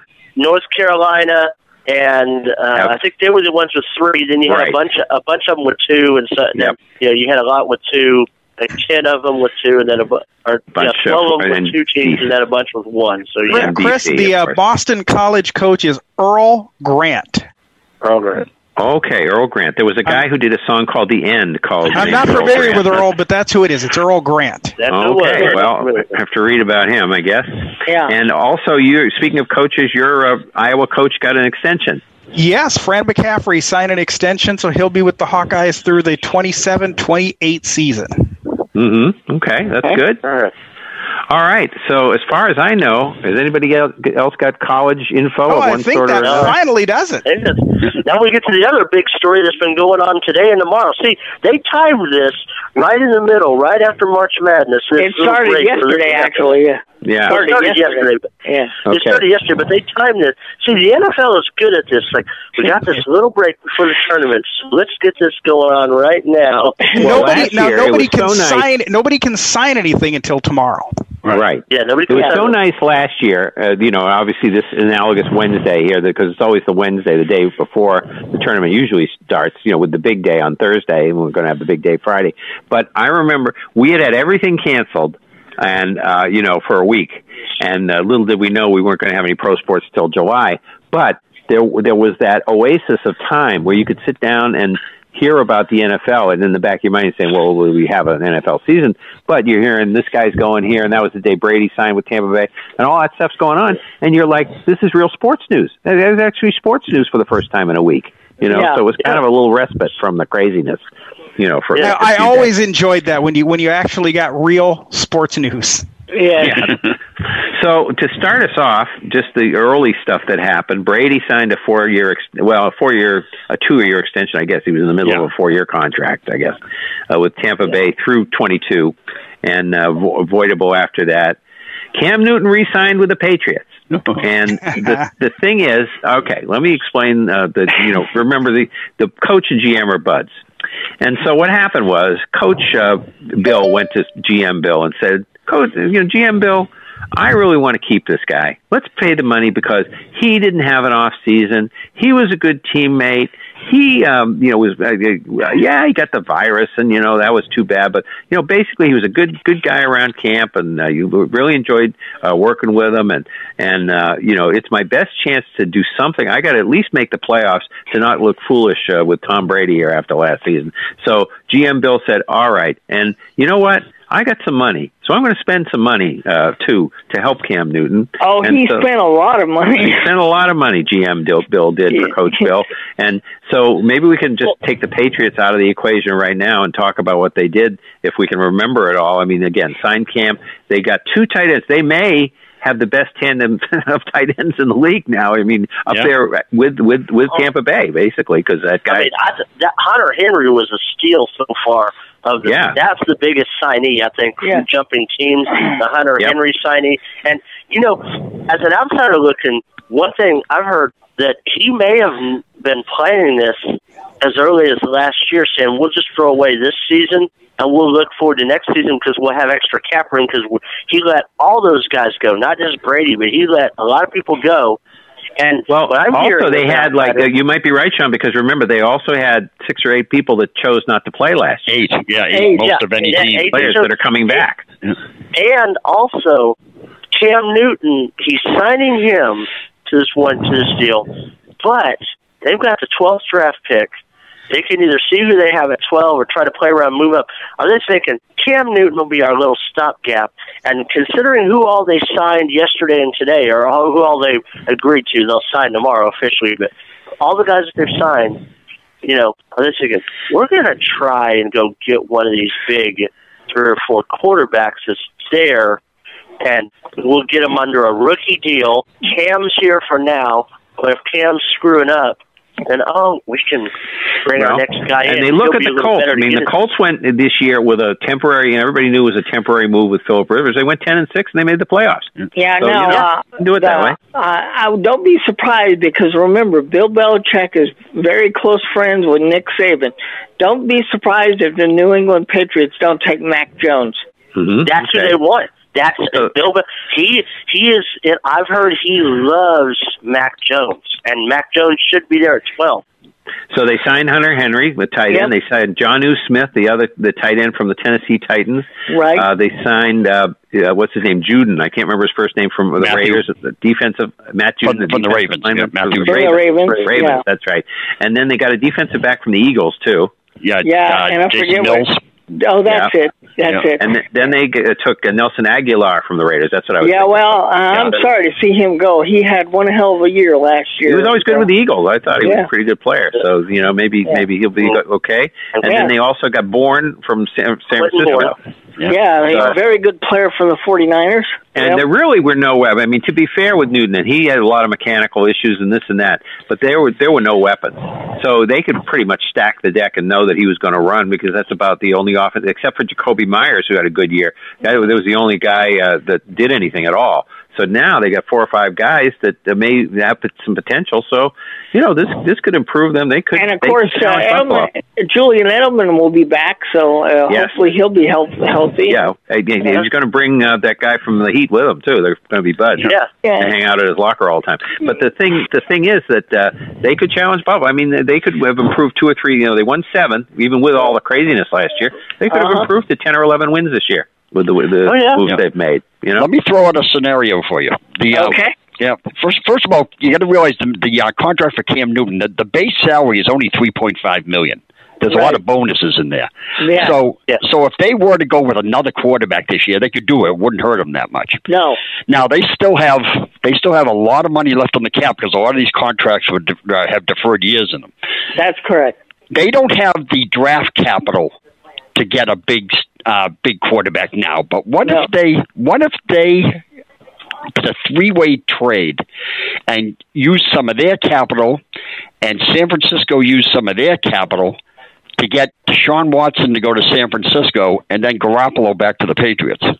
Well, that uh, uh, the That 49ers are the 49ers are still in cap uh, hell, from what I understand. So that, that Then who goes to possibly then who goes to Houston? Yeah, but you know what I've discovered these last two days? The cap means nothing. Okay. They they can fool around with it. You know, did you see the the contract they gave Taysom Hill? One hundred and forty Oh, yeah. million for four years. Yeah, but, But, it's, but it's uh, nothing. Yeah, it's, Yeah. it's it's all voidable years, and Yeah. it's it's yeah. it's crazy. You know? Well, Newton. Uh, that means Newton would go to Houston. Is that how that would work? No, well, no, I don't think no, Newton would go to Houston Newton would, because of the would just other be like a signing. backup. Oh, okay. yeah. But All this right. whole Houston. yeah, the whole way the he'd be a Patriots yeah, the whole way the Patriots handled this is so unlike them. It's you know for Yes. it was always par- uh, yeah Parcells. Uh, Belichick's theory always was that you let the other teams spend all the big money at the beginning of free agency, and they overpay for the. They get the best players, but they overpay for them, and then you wait to see what you when people are running out of money. You wait to see what's left, and you get bargains. you know? But Yeah. these are guys, though, that Belichick saw in the. Remember, these are guys that just finished a lot of them their first contract. So he saw them in the draft back then. So maybe he's like, you know what? I hadn't drafted as well. I could have had these guys back then if I had drafted right. Let's go get them now. And I think of a Mac Jones. Mac Jones will be available at twelve. I'm almost positive. Well, they, be- they were they were the Patriots are at fifteen. Though. They're at 15. Okay, They're not 15. 12. Well, at 15, he'll be available. I think he'll be available know. at 15. I don't think uh, he's been rising up the board lately. The people. doing a Well, we know we know but we know Trevor Lawrence is going to be one, and I keep hearing that uh, uh, Zach Wilson's going to be yeah. uh, going to be number two And then with Justin the Fields will be the third quarterback, Yeah. and then and then Mac Jones will probably be about the fourth or fifth quarterback taken. But you know, he really likes Mac Jones. But if that if they could pull that out and get uh, Garoppolo and then Deshaun Watson in San Francisco, especially now, Houston signed Tyrod Taylor, who right now is going to be the best backup, which basically means and, Houston and didn't they get Jacoby Brissett also? Uh, Jacoby Brissett went to Miami. Oh, he went Went to to Miami. Miami. Okay. Yeah, from, from right. you. Tyrod yeah. Taylor's going to Yeah. Houston, Yeah. which All right. and remember Tyrod Taylor was not doing bad. It was not his fault. He lost his uh, starting Yeah. job. Remember that They doctor. They collapsed his lung. Is what they Yeah. did to him. Yeah, the Yeah. punctured his Mhm. lung, and then Justin Herbert came in, and he just kept playing and Mm-hmm. doing well. And who knows what Tyrod Taylor would have done with with the Chargers? But Mm-hmm. I mean, this you know this could your scenario could work out, or some other stuff somehow. Because I don't know that they have. I don't. New England doesn't have enough to give for Deshaun Watson straight up if they want him. So, But remember you know, now, you know, now they signed all these free agents, and they have most of the, the players coming back from that that opted out last year. They're pretty much set Yeah. everywhere, so they they could they could give away pretty much all their draft if they had to. yeah, they Yeah. give. a- Yeah, but And uh, Joe, Joe Thuney, the one they used the franchise tag for last year, he went to Kansas City for eighty million dollars. So. Yeah, Yeah, and of course Andy Dalton, as we've talked with Dick, you know, go with the Bears. I think it's a good. I th- Dick doesn't like it. I think it's a pretty decent move. Yeah, I think it's well, better. right now. 'cause- Jamal I mean, won't like it either. but- great no. Jamal's doing carts, cartwheels. Well, Jamal Jamal I mean, is Andy here, so we don't. not a great. I'm sure he'll want to talk about. good Yeah. He'll want to talk about some uh, Ryan Fitzpatrick, by the way, to the foot the uh, football team. right. Yeah, Yeah, Washington. he'll probably- I think that's a good move for them. Oh, that's one, a good one, move one at a time. Yeah. I I think that's a good move for them because they, you know, basically they had that rookie, and of course they just cut Alex. Kyle Smith. Allen. That's an upgrade. That's Yeah. an upgrade over Alex Smith, and I, I think he'll be okay there. And they they have a pretty good, you know, the t- decent team around them. It's it's not bad. They made Yeah. the playoffs the way it was. I mean, a bad division, but they won it. So what Yeah. what the heck? Yeah, They've, they've got a real good yeah. defense. They need they need some more weapons on the offense. Right. Yes, right. they do. Drew Brees got retired this week. Yes. Yep. That was another thing. Uh, tw- after twenty years. And let me see. Bud uh, Dupree went to Yep. Tennessee. Yeah. Yeah, he went rush straight. help. Yeah. Aaron Jones pass uh, rushing. re re signed with the Packers four years for forty seven million. Yep. Uh, Thirteen. Tampa Bay's million keeping everybody. Oh, oh, that reminds me. I heard a rumor, and I don't know if it's been confirmed yet or whether he's uh, agreed to it. But apparently, Tampa Bay was talking to James White, so there might be another expatriate Well, going. To I know Tampa. they're meeting with. I know they're meeting with Antonio Brown, Ndamukong Suh, and uh, who was the other one uh, that they had to um, resign? um, the running back there. Um, James Oh, White. Uh, yeah. No. Uh, oh, yeah. Leonard Fournette. Oh, Leonard Fournette, Fournette. yeah. Yeah. They'll meet with all them to re about, and it looks like they're all going to re-sign it up, and so you know. Uh, Well, they'll, they'll have a team if they have, and of course they'd finish the year this way. Antonio Brown and the Ndamukong Suh, the all nice guy team. That's, Yeah. that's Yeah. a good thing. And, and apparently, uh, Tom Brady is really campaigning for uh, Mr. White to join Tampa Bay. Oh, of course so- he is. He, Yeah. Hey, he won him one of the Super Bowls carrying the ball in the end zone. You know, That's So right. pretty Yeah, cool. yeah. And And they just- to the Drew, they just redid JPP's contract, so they're obviously making room for somebody. Okay. Yeah. Getting back, getting back to the Drew Brees uh, retirement, uh, the way he did it, he did Yeah. it off. He did it right before March Madness came out. he just basically came right out and he just said, "I'm retiring from the team, but I'm not retiring from New Orleans." And he had his family to the time, so it sounds like he's going to hang out there in the city of New Orleans, and he's going to go on to his broadcasting career. And just like I said, he was going to announce it. He was waiting till now because remember he renegotiated that contract, and by waiting till now, till the new year, he's it's it's, it's only that one point zero seven five counting against the cap rather than the forty million or whatever it was that he was going to be under. So Yeah. by renegotiating, he did that for cap room and waited specifically until right at the beginning of the new fiscal year, which Yep. I think, which I. I predicted. I predicted And- on the show, by the way. Just write that down. folks. Yeah, yeah. and Jameis Winston uh, is now is uh, re-signed with them. too. Yeah, he's Yeah. back with Yeah. the Saints. It's going to where be him and Hill. Taysom Hill? Who who uh, he who'd he sign with? Uh, oh, he, Saints? he, he, no, he, he was already signed with New Orleans. They they re, you know they gave him an extension, but it's Okay. all phony money. Yeah. Yeah. Okay. So then that means Teddy Bridgewater will be available, I guess. No, Teddy Bridgewater's in Carolina. Oh, Carolina. Well, that's right. yeah, he's okay. in Carolina. Yeah, yeah, yeah. yeah. Okay. Yeah. Yeah. So anyway, all Bridgewater right. So Carolina any more- right right now. Bridgewater's in Carolina, but that Yeah. can change too. Well, no, Right, it's, you know. so it's still a long way to go yet. Any Right. more uh, NFL news? We Well, I got. I, I mean, I don't know how many of these free agents you want. I got. I Oh, mean, go ahead. Go How ahead. you do? Okay. Throw 'em out there. The, the Jets signed Corey Davis, and um, and Carl Lawson, the the edge rusher from Cincinnati. Okay. Um, and we said Brissett. Um, Houston signed uh, Mark Ingram for a year.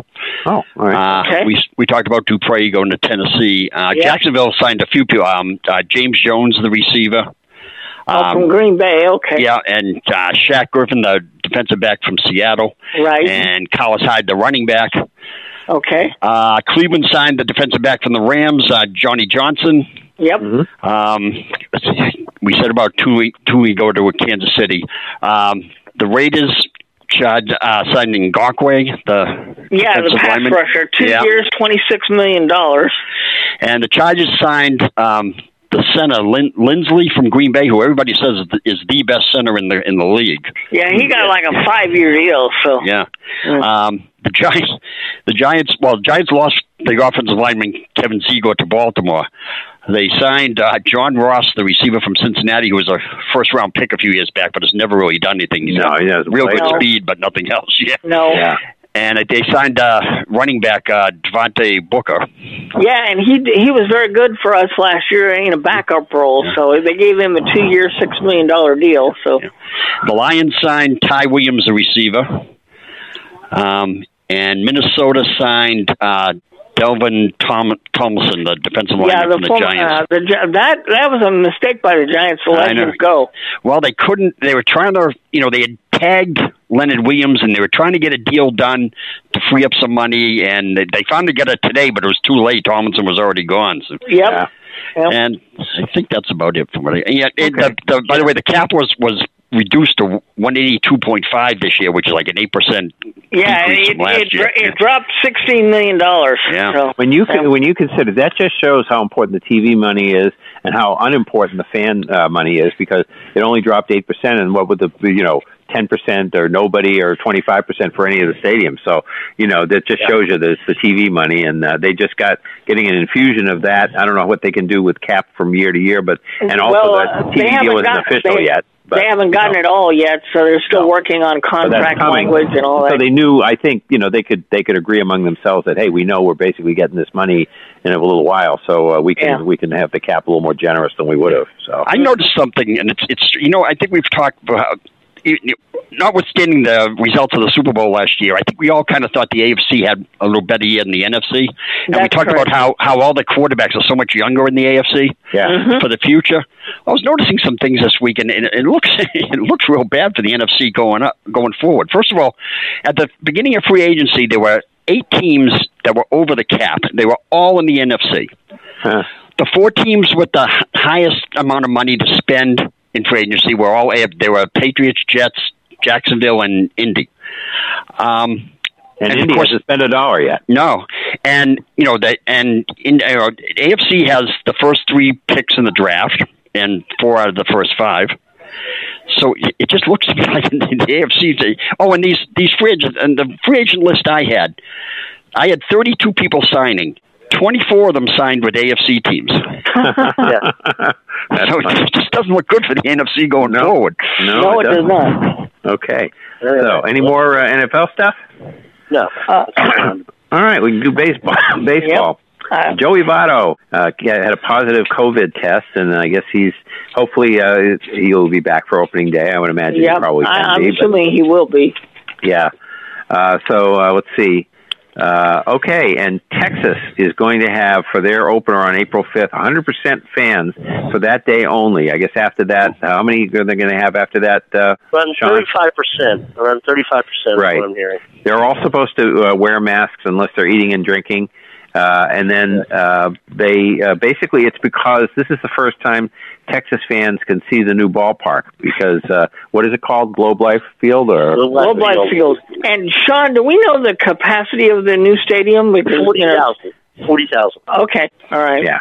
So, uh, so that'll be the first real, you know, full crowd, you know, there in in in anywhere since uh, well, Mar- uh, you know, just a year ago now. Yeah. Uh, uh, Nick, let's see, Nick Nick Markakis retired at uh, 37 after uh, 15 years.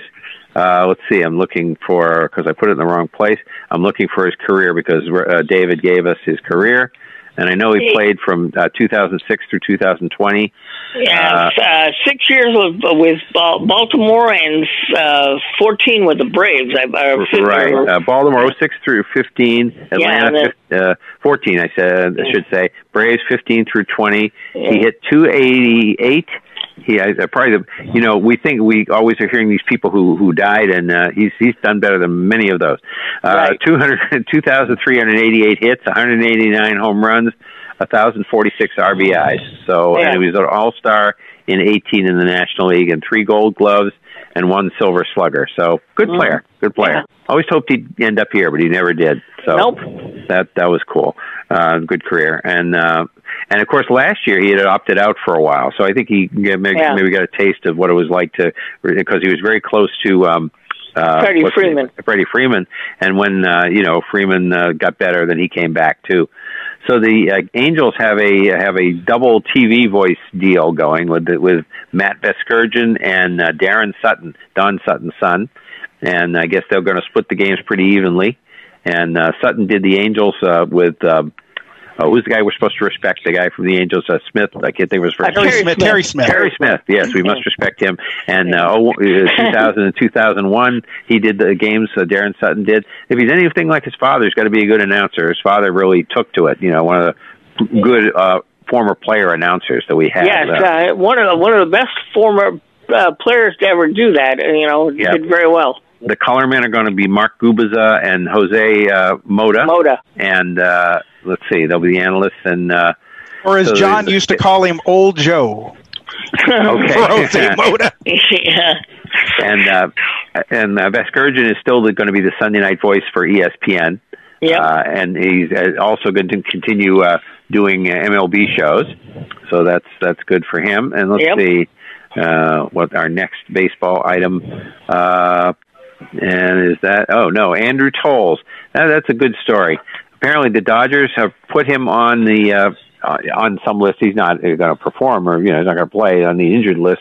But they're putting leaving him uh, as a player for this year. Are going to pay for all his uh, medical bills. Of course, he's got mental illness issues, and and uh, so this way he'll get the free health insurance for another year. And uh, you know, they they just figure that they would like to do this, and so they're allowing him to just be on their injured list. So Yeah, no, very good by the Dodgers. You know. Right. Okay, so uh, that does it for baseball, as far as I'm concerned. Probably the shortest baseball thing we've Well, had. Yeah, uh, do we have any more, Perry? Yeah, I got uh, the go minor Rick. leagues, minor league Okay. baseball. I heard, and and I don't know if these they're talking about some rule changes, and I don't think they've I don't know if they've implemented them yet, but they're at least talking about them. Start of the se- Uh, start of the season. Okay, um, in uh, Double A, you they they they're going to make the infielders all st- uh, start every play with both feet on in the infield dirt. They can't be back in the outfield. There you go. Okay, and s- and then single A, uh, two players on each side of second base. Yep. Okay. Um, a 15 second pitch clock. Good. Um, bigger bases. I don't. they said that was going to start. That was going to help with injuries. I don't really understand why. and, and don't don't forget don't forget Rick in in uh, single and I'm not sure it's a double but at least in single they're going to have the robot umpires. That's what I was Oh, going to say. God. There's some automated strike zone. Yeah, talk too. And then the the one that that I I can't understand at all. They're saying that you're only going to be able to if it, you know to, to throw to a base you know to try to pick off a runner. You're only going to be able to throw twice. The third time would be a balk. Correct. Well, you know, I mean that means you can only throw once because if you throw the second time. They're gonna They know you can't throw again, so you can might as well like walk halfway to the to the next base, right? Yeah, right. Yeah, I don't know if that one's going to work, and that that is one of the things that does delay the game a lot. But I don't know that. Yeah, I know, but uh, you know. Yeah. Okay, that's all I have. So And I think there's I think there's one too about uh, they don't want you to be stepping off as much too, and I'm not sure exactly how Yeah. that's going Yeah. to work, but Yeah. they don't want you to step off the mound as much. Right. Well, that's good. Well, they need to stop players from uh, stepping in and out of the batter's box. They too. really do say it's more on the pitcher than the batters, though. I mean, I, I guess the batters have their issues, but mostly it's the pitchers. That's what uh, I was hearing the other day. I mean, I, I remember a rain delay in my car, girl. yes. Oh, yeah. you know, Right. I mean, my Yeah. God, all Yeah. the time. Yeah. Did you hear in that the Mets game the other day? There was a 22 pitch batter. Oh, I heard about that. Yeah. He actually he was he was actually 0 and 2, and then he got to like 3 and 2, and he he fouled off like 16 straight pitches, and then finally worked a walk. It it was a tw- it was a twelve minute at bat. Yeah. Yeah. We had one, uh, the Giants. I can't remember, but I remember David USF sent it to us about five years ago, and the Giants, one of the Giants had a like a, a 12 minute at bat too. Yeah, in a, yeah. in a major league game. Okay, so I think we're ready for the NBA. Okay. And and also we'll be able now to explain the play-in uh, procedure. But I will um, actually, you know what? I'm going to explain the play-in procedure first, and then Right, we'll talk about it as we get to those games, and we'll talk about the, what the matchups would be week in, week out as we Okay. go along. Especially in the East, it's going to be flip-flopping all the time. Yes. So the way it's going to work, then uh, Sean uh, uh, uh, Grande explained this the other night. Okay, you're going to have seven play eight and nine play ten in each conference. Seven and eight will play, and the winner of that becomes your seven seed. Uh, So they don't have to play anymore. They're the seven seed, and then the loser of the nine ten game is out, and then the eight and nine teams play. So basically, you're going to have two elimination games. You're going to have your uh, your nine ten game is is an elimination game, and then your eight nine game is going to be an elimination game. So you're going to have three games to settle it. That they, so that's why they can do it in about five days, and they can settle it in about five days, and you have a couple elimination games. I think it's going to stay because it's it's like the wild card in baseball. It's kind of cool, you know. It's uh, these are teams you figure those teams on the bottom. I mean, who whoever wins even a, a seven or eight, who usually wins those series once every five years. So it's just kind of fun to, to you know have a little uh, excitement for those teams at the end. You know, end of the year. It's kind of aggravating. I'm sure if you're five games ahead and you're the seven, and then you lose that one game. Yeah. But uh, you know, Yeah. but that's the way it's going to work. So that's kind of cool. Okay. Okay. In the East, we have Philadelphia at 27 and 12. We have Brooklyn at 27 and 13. Boy, they they got so many weapons. Boy, I was listening to them against crazy. the Celtics the other night. Milwaukee 25 and 14. Then we drop down to the log jam with about eight teams here. Miami 21 and 18. Celtics 20 and 18. Charlotte in sixth place 20 and 18. Your play-in ta teams right now: New York 20 and 20, Atlanta 19 and 20, Chicago 17 and uh, 20, Indiana 17 and 21, and then the ones that would not be in the play on Toronto is 17 and 22, Cleveland 14 and 24, Washington 14 and 24, Orlando is uh, 13 and 26, and Detroit's 10 and 29. So basically, when you start with Miami in four and Toronto, so they're at what, 21 and 18, and Toronto's at uh, 17 and 22. Four games separate eight teams from fourth to 11th in that in the East. So, so your playing games right now would be. Uh, let me find them here. Uh, we have the Knicks. We're we're seventh, and they would play uh, Atlanta. So Atlanta would go to New York and play them in the seven eight game, and the nine ten game would be Indiana traveling to Chicago. So that's right now. There- There'll probably be four different teams next week that we got. yeah. So in the West, we have Utah 28 and 10, Phoenix 26 and 12, the Lakers at 26 and 13, the Clippers at 26 and 15, Denver 23 and 16, Portland 22 and 16. There's your top six. The play-in teams: San Antonio 20 and 16, Dallas 20 and 18, Golden State uh, 20 and 20. Memphis is 17 and 19, and uh, then we drop down, and uh, these are the ones that are not going to uh, probably be in the playoffs. Orleans, because they're 17, 19. New Orleans is 17. Well, 17, 22. They got a chance. It's only a game and a half. Uh, Oklahoma City 17 and 22 also. But then you drop down to uh, Sacramento 15 and 24, Houston 11 and 26, and Minnesota 9 and 30. So your play-ins would be. Let me find them here. San Antonio would host uh, Dallas, and we'd have uh, Golden State hosting Memphis. So And by the way, play. Houston has lost 16 games in a row. By the way, so okay. yeah, So and the yes, and they did not look good last uh, Sunday night against the Celtics. And uh, then we have. Uh, uh, let's see, we have uh, a, a little history coming up for the Warriors, don't we, uh, Robert, on the 29th of, uh, Uh, yes, of March?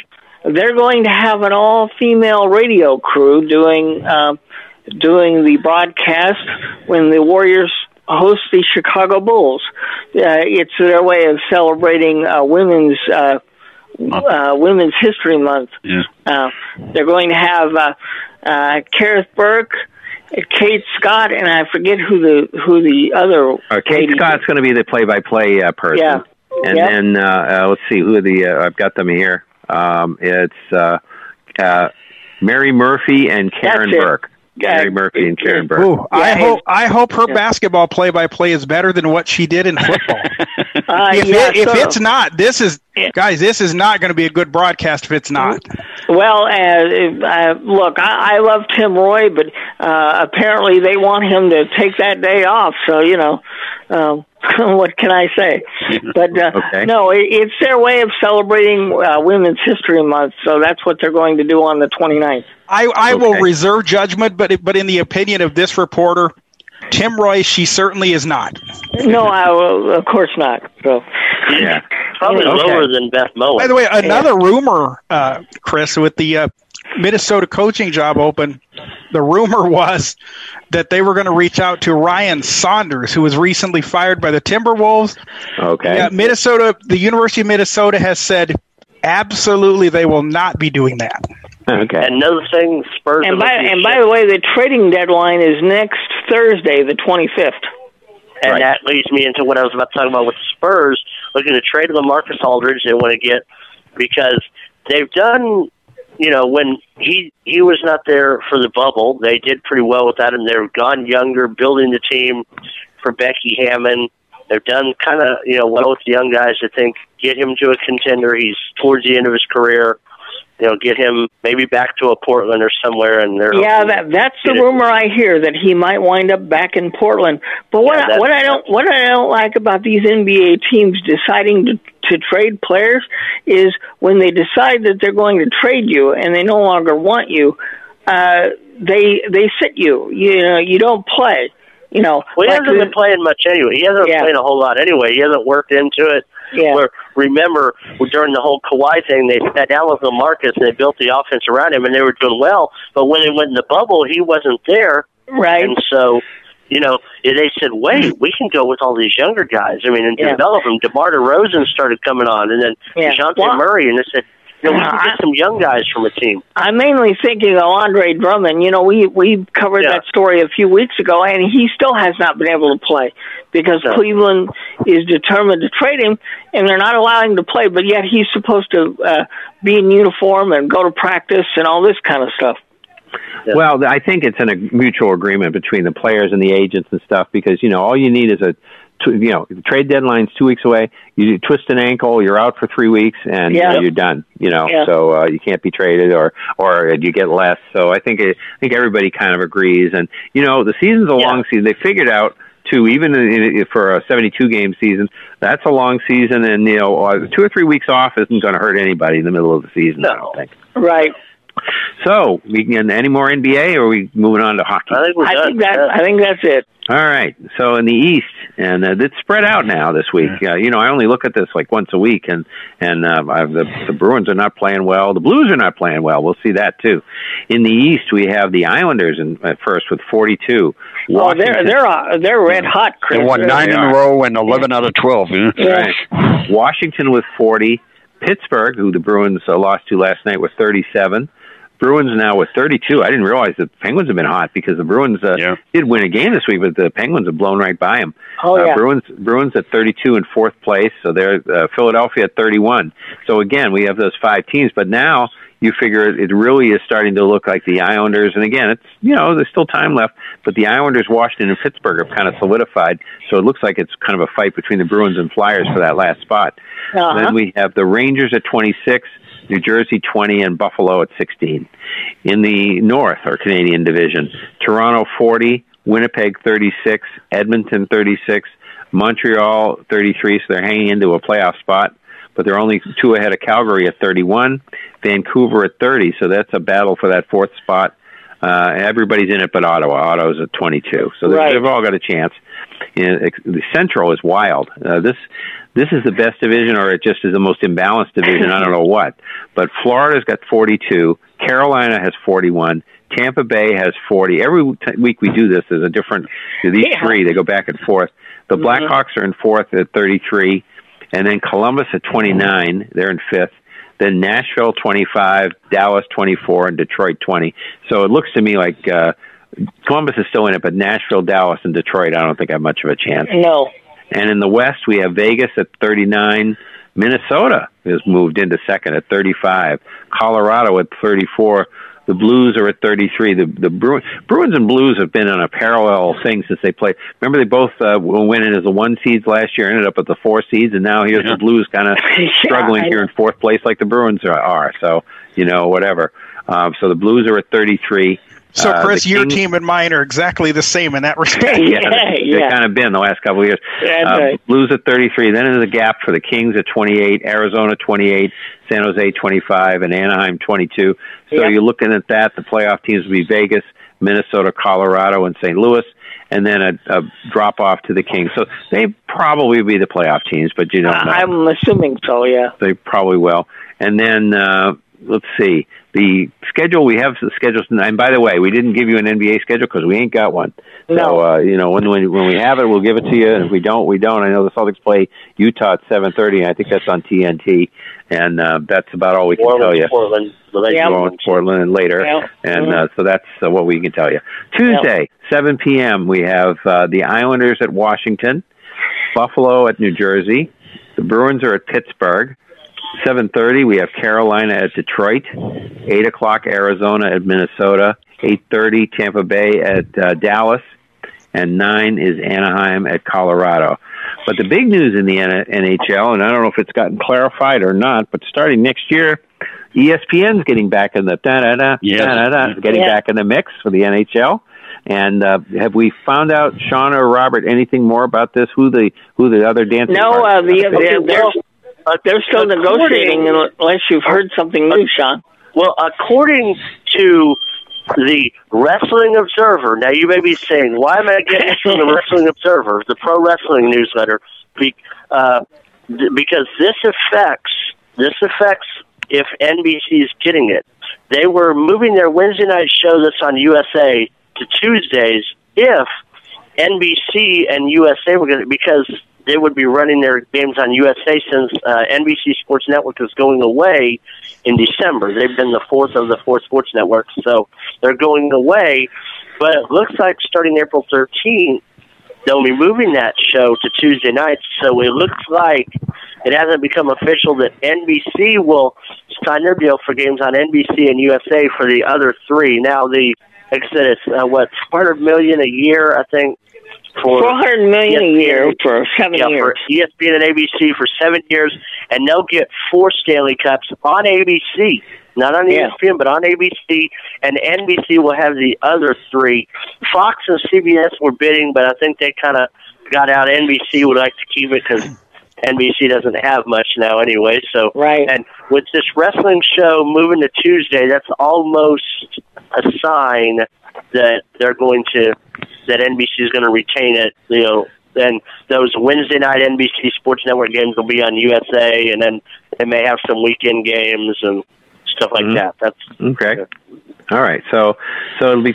And you think uh, you guys, uh, or at least you did, Sean, thought that uh, NHL Center Ice might go away uh, because ESPN is going to have so many games on ESPN Well, Plus. no. stuff? What the the part that's going to go away, Chris, is they have this thing called NHL uh, dot TV, and apparently they put a lot of games over there for the people overseas. And apparently that is going to go away because all those games are going to now be on ESPN Plus. Apparently, from what I'm hearing, the NHL Center Ice will still be around. It's mainly for the overseas audience that use a computer and they want them to uh, to uh, subscribe to ESPN Plus. Okay. All right. Okay, so we'll see. That's not official. Neither is the NFL TV deal that we talked about before. That that'll come down at some point too. And I don't know uh, Well, the when ESPN part is official. The other the ESPN not. part's official, Yeah. but the NFL part is not yet. But I'm sure we'll get that probably next week in the maybe in the lull uh, between the tournament and before the uh, you know uh, before the tournament comes back when we have that little break. They might uh, throw that in there and get that. Right. But anyway, so that should be it for hockey as far as I Oh, know. one one other piece of hockey. Uh, Alex Ovechkin has tied Phil Esposito at number six on the all-time scoring list, and of course Washington is playing tonight. So if he scores, he will pass Phil Esposito and become the sixth scorer all-time in NHL history. So Okay, all right. So I guess it's time for the poll question. Yeah, poll question. We're going to share our March Madness memories. You know, I mean, you, you know, just if you have one, that's fine. If you have three or four, that's fine. But go ahead and call in.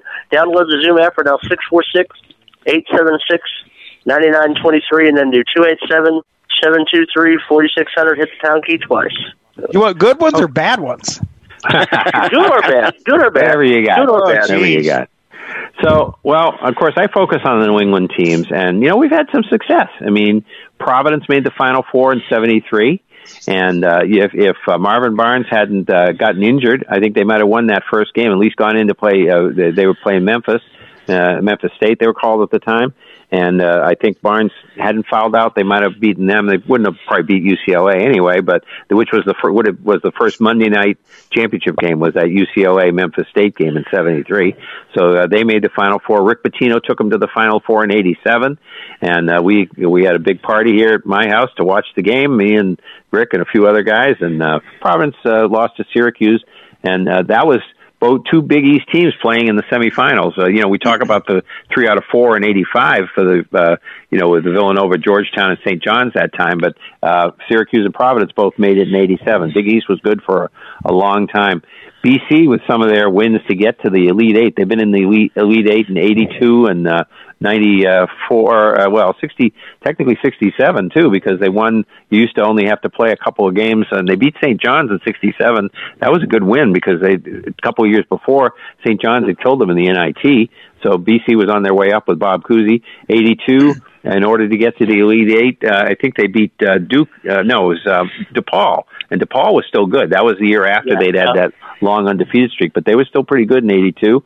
They yeah, beat that was them. Ray, one of Ray Meyer's last years. Yeah, 85. They beat Duke in order to get there, and that was pretty good. Michael Adams. Yeah, and Michael Adams' team. And 94, uh, with Danya Abrams and uh, Curley and all those guys, they beat North Carolina.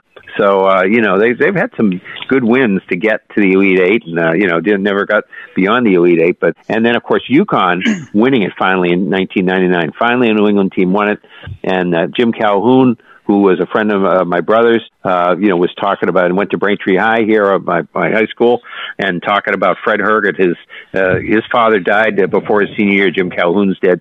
Fred Herget got him through that senior year, got him going into college, and at AIC, I think it was, he went and uh, you know was a mentor to him, and he talked about him. I never knew Fred Herget, but he was a longtime Braintree. Got got the team into what we used to call the Tech Tourney. It used to be played uh, at Boston Garden. All all the games were played at Boston Garden, not just the the semifinals and the finals. They'd play there all week. You know, they'd start at one or two in the afternoon and be playing games, and and uh, Braintree was perennial there finally they won it when I was in uh, when I was well I was out of high school but in '69.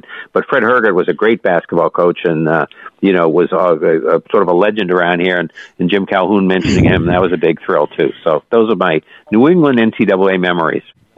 And then I stole all Rick. Do you have any or not? Not, that's fine. Yeah, Rick. If you don't, Well, do we know? speaking of Fred Herget, Chris, you know, they there's, there's there's a division named after him now. Yes, there is the Herget and the uh, Yeah. Lee because uh, Yeah. John Lee, the football coach, they were uh, a great coach from Walpole. Yeah, that's Yeah. right. Okay, I full disclosure, I'm not a big college basketball fan. Um, I do remember like, just to come. I, I I was kind of getting into the Big East play back when it was first came up, you know, and it was Yeah. really good. Yeah. So I I did really enjoy the Villanova Georgetown game, of course, the Yep. finals. Oh, yeah. And then a couple more was the um the Larry Bird Magic Johnson game. Yeah. You know, Indiana State and Michigan. Mhm. And the other one was the the North Carolina State Houston final and then the reason that's a memory is because if if Houston 1983. Yep. yeah, if Houston had held NC State on that last um, possession, I would have hit my squares pool. But that's about it for me. Yeah. Okay. Um, uh, what do we got next, Perry? Perry. All right. Well, we'll start with the bad ones because I'm generally a positive type guy. So let me give you the bad ones first, and then we'll get to the good ones. Um, there was a year when remember the year Iowa State lost to Hampton. That was a two fifteen game. oh, that was the the people in Ames were not happy about that. So, and of course, you know when it's your state team, you want them to win. Right. Um, Iowa had one when they lost to Northwestern State on a buzzer beater back in, gosh, about 10, 15 years ago. And that was a bad one. But now let's get to the good ones. 1990, uh, Northern Iowa played Missouri in the first round in Richmond, Virginia. And uh, Maurice Newby hit a three pointer at the buzzer to beat the Tigers and uh, send the Panthers on to the next round, which they lost to to a, a, Minnesota team, which eventually I think had to forfeit a lot of those games because of Clem Haskins' problems up there. But uh, the Maurice Newby three pointer in the March of '90 was good. Then in 2010, we of course had the Ali Farokhmanesh. Everybody remembers that name, if, whether you whether you follow Northern Iowa or not, because he hit a three pointer to beat. Um, UNLV in the first round, oh, and okay. then in the second round, he turns around and does the same thing to beat Kansas. so mm-hmm. yeah, those those are the good ones. And like I say, the Maurice Newby and the Ali. The, the interesting thing about that Missouri game is Northern Iowa had, if I remember right, Sean, about a twenty point lead. Yeah, with five yeah. minutes to go, and Missouri came all the way back to tie that game. And um, the radio announcer Kelly Neff at the time was saying, "Oh my!" He said, "I don't know that we want this game to go to overtime." And um, he was very excited when it didn't. So, but uh, you, when you build a twenty point lead though, and you blow it, that's generally not a good Yeah. thing. nope. But uh, Bill, are you back with us? No. Okay, he is not. No, So I'm here. I'm here. Oh, there he is. Oh, there here he is. There he is. Oh, I'm sure you got some uh, tremendous memories. Oh, um, uh, the 1975 when Indiana got beat by Kentucky when Scott May broke his arm is one of the more memorable games. And Indiana lost to Cleveland State in the first round. Oh boy. Oh yes, I, I Was that, can. now, was that back when Cleveland State Bill was doing things wrong, or you know when they were no, cheating? they were just getting started. They hadn't. They didn't have that crazy coach yet. Um, Ke- Kevin, there was Ma- the 80s Kevin for those who don't know, Kevin Mackey was this guy's name at Cleveland State. right. Um, A former BC assistant. I remember that. I remember Kentucky getting beat by Duke on that last second shot. Oh yeah. Uh, It was on my list. The, the right Laettner, shot. That's yeah. on my. Yeah, the, the that's- Verne Lundquist call. That- I I don't don't- bet. and I don't bet. Bill, the Steve Alford team when they won the whole thing has to be a good one. Oh, that definitely was a good one in 87. They were talking about that today with Jim Behan. And he said, you know, we had a chance to win that game and should have They won did. that game. And Yeah. that one, the 76 championship also was, even the 81 where they had several losses that year, but came back with Isiah Thomas. And Yep. The last 80? game that NBC had, and the game the night that uh, Ronald Reagan was shot. Yes. Yeah. How So- about the one now? This is not an Iowa or anything like that. Remember the one in '89 with uh, Michigan when they called the timeout that they didn't have. Yes. Chris, Chris Webber. that- Yep. Three. Very, 93. very Chris well. Webber, That was yeah. 93. Yeah. That 93 against North Carolina, yeah. Yeah. Yeah, So North Carolina. That was on my. Yeah, that was on my list. that's my story, and I'm sticking to it. There you go. Who was the one? Who was the team? And I don't remember who UConn beat doing this, but Tate George.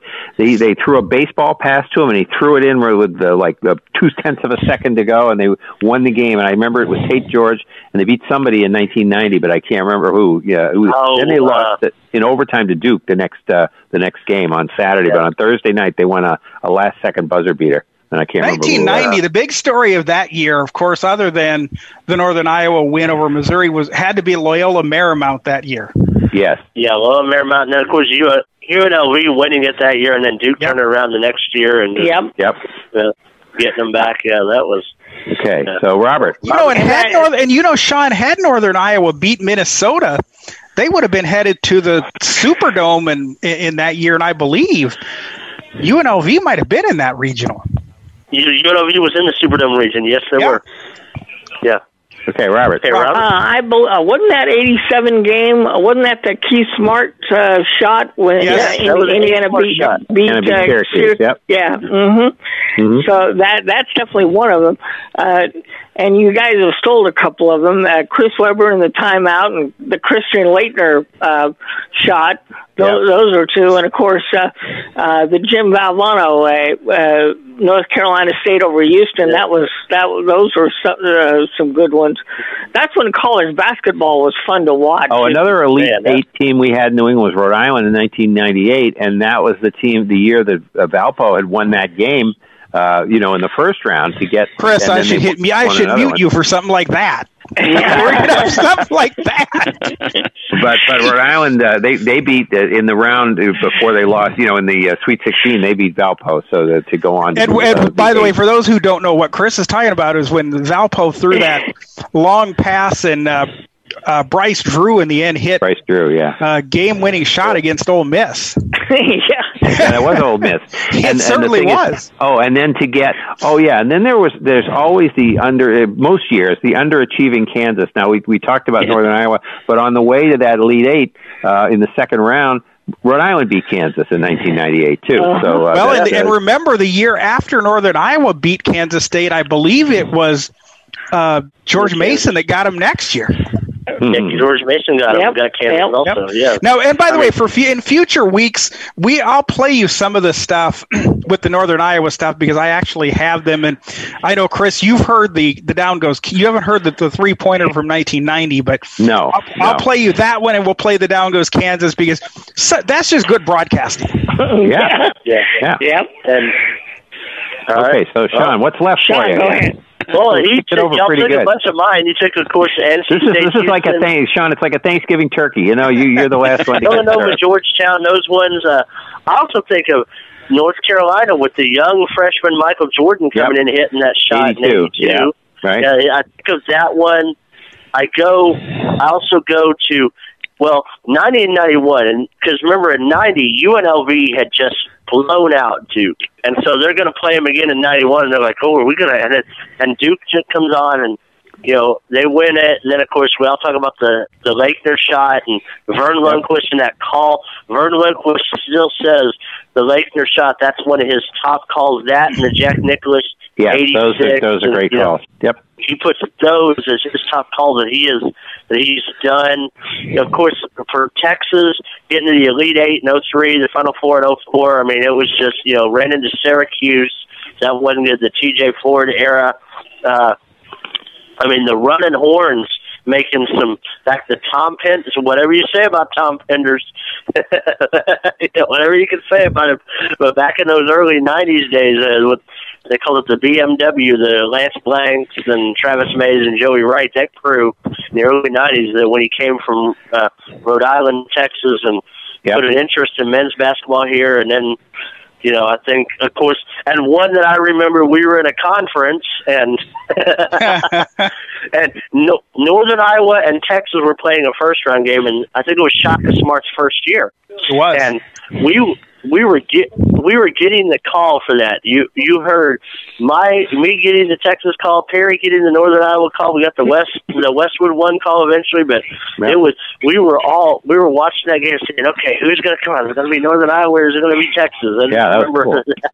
You know, the interesting thing though on that 1991. Now, were you still in Missouri, Sean, at that time, or were you in Texas? No, by no, then? I, I moved. I I left Missouri in 1981. 81. Uh, the interesting thing about that 90 when Newby hit that three pointer, I was in study hall listening to that basketball game. and of course, I'm like, what? What had happened? And the, the Oh, librarian look. The always- librarian looks back. She says, "You need to be quiet." my dad, no, because now after '85 and all that, my dad allowed me. If we didn't have spring break for those first two days, if I did well from eighth grade on, he allowed me to skip school and watch, stay home and watch the Thursday Friday games because he was taking personal days uh-huh. to skip school because he was a teacher in San Antonio. So he's like, I'll allow you if you do well in your classes and stuff. You can, you know, if it doesn't match up with because there were two years it didn't match up with our spring break, so I got to skip school. And back then, Sean, remember too, you didn't have all the games. You only got on you what you had local. Now, now, when in '82, well, even at the end of NBC's era, but '82 all the way up until '85 on those that first night when it was 48, ESPN had the first round. Oh, And I love they I would- loved ESPN back then. You could have one game go- after another. You could. would You go- started at eleven o'clock in the morning, went right through to Well, no, all back night. then, no, back then, back then, up until '85, they were all at night because it was only Ah. it was only two games. Because remember, you had twenty. Uh, 12 teams per region, so you had your one through four seeds got to buy till Saturday, and ESPN would go directly to whatever game they would do whip around. But then CBS got it you when it expanded. They got the whole tournament when it expanded to 64 in the 85-86 season, Right. which they had games from even 11 then, in the though, morning. ESP, even then, though, Sean, ESPN had games that on fr- Thursday and Friday because the Northern Iowa game was an ESPN game. Yeah. So Um, they by had the way, one other they one- had one- games. By the way, one other baseball note to throw in here. I just heard it come across the radio that I'm listening to. Apparently, LeBron James is now That's right. we part, forgot. Yeah. part owner of the Boston Red Sox. Right, Apparently- MLB has to approve it, but and that's probably just standard procedure for any Uh, person that's brought into a team, an ownership team. apparently he bought into Fenway Sports and now he's going to be part owner of the. I wonder how much of the percentage he bought into the team. I there, don't, I don't Chris. know, but that's not the first time because remember Pat Mahomes also has that with the Royals. That, Yeah, well, yeah, yeah, yeah. yeah. He has a, well, any callers about any memories or We don't have any callers at all. Wow. Well, we have, we have a lot of callers that can't remember anything. That's the problem. Well, we're about to lose. We're about to really lose them because we're going to talk including about including our long phone number. That doesn't. Yeah. And Jamal's still celebrating Andy Dalton. So Well, he was in, he was in for a while, uh, and then we talked about that, and he left the building.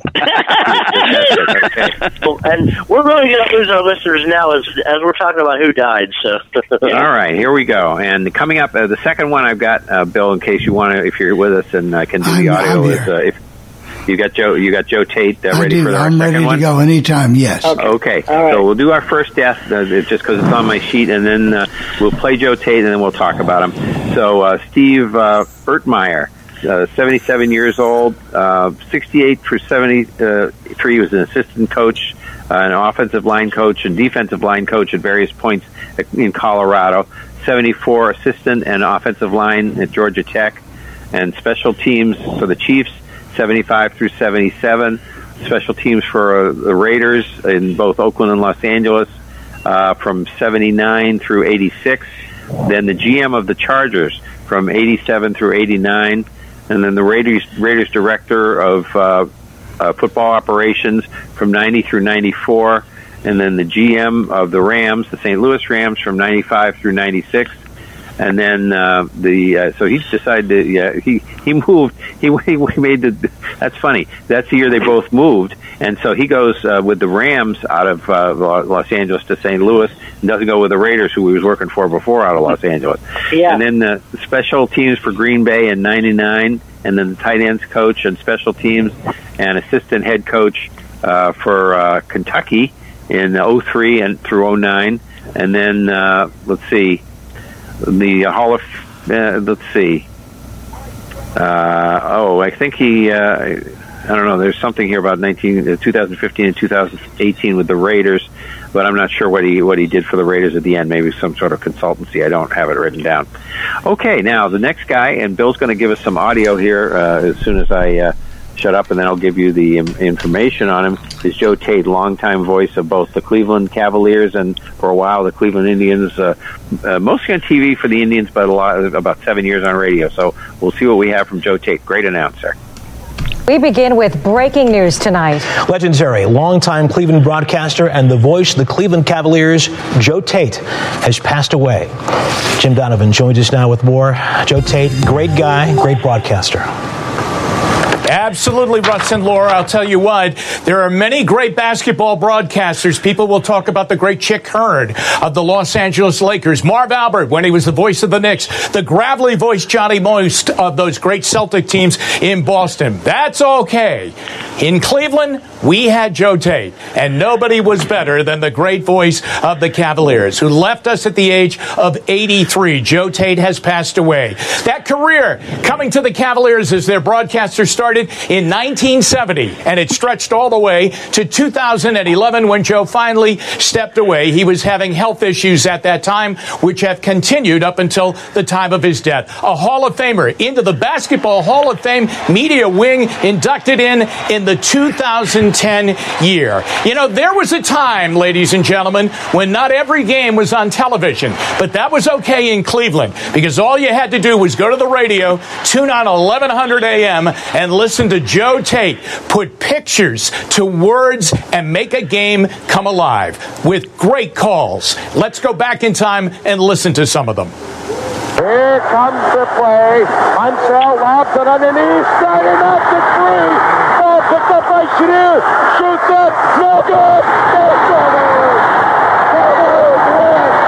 The Cavaliers win. Looking, fires to Daugherty, back to Wheelo, the three in the air. It's good!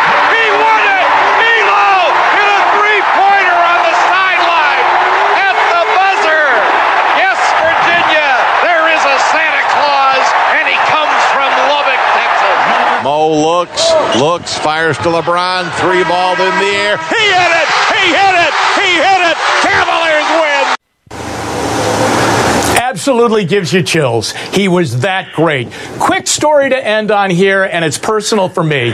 You all remember that famous game out at the old Richfield Coliseum, game five of that playoff series, Cavs and Bulls. Michael Jordan hits the shot to break our hearts. But back and forth they went all game long. Bulls one point lead, Cavs one point lead. I was speeding out to the Coliseum to get to the game on time to get post game reaction.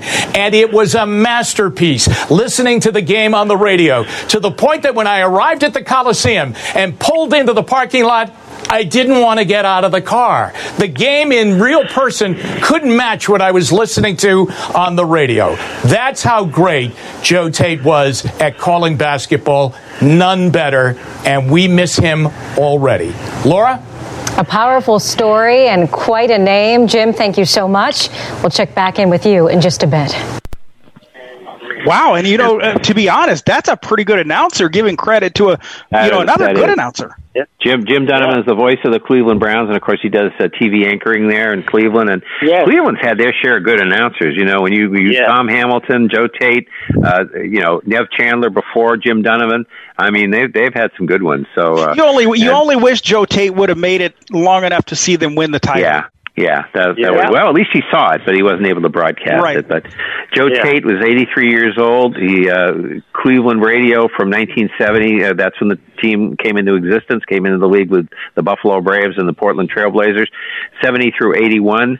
Then uh, then radio for the New New Jersey Nets in, for the 81-82 season because Ted Stepien was the owner, and he. Uh, even no matter what Joe said, I guess he couldn't do anything right for Ted Stepien, who was the worst owner probably sports ever saw. Luckily, he only owned the Cavs for about three years. Mavericks loved him. oh, why? Was he there Yeah. too? I didn't know he was there.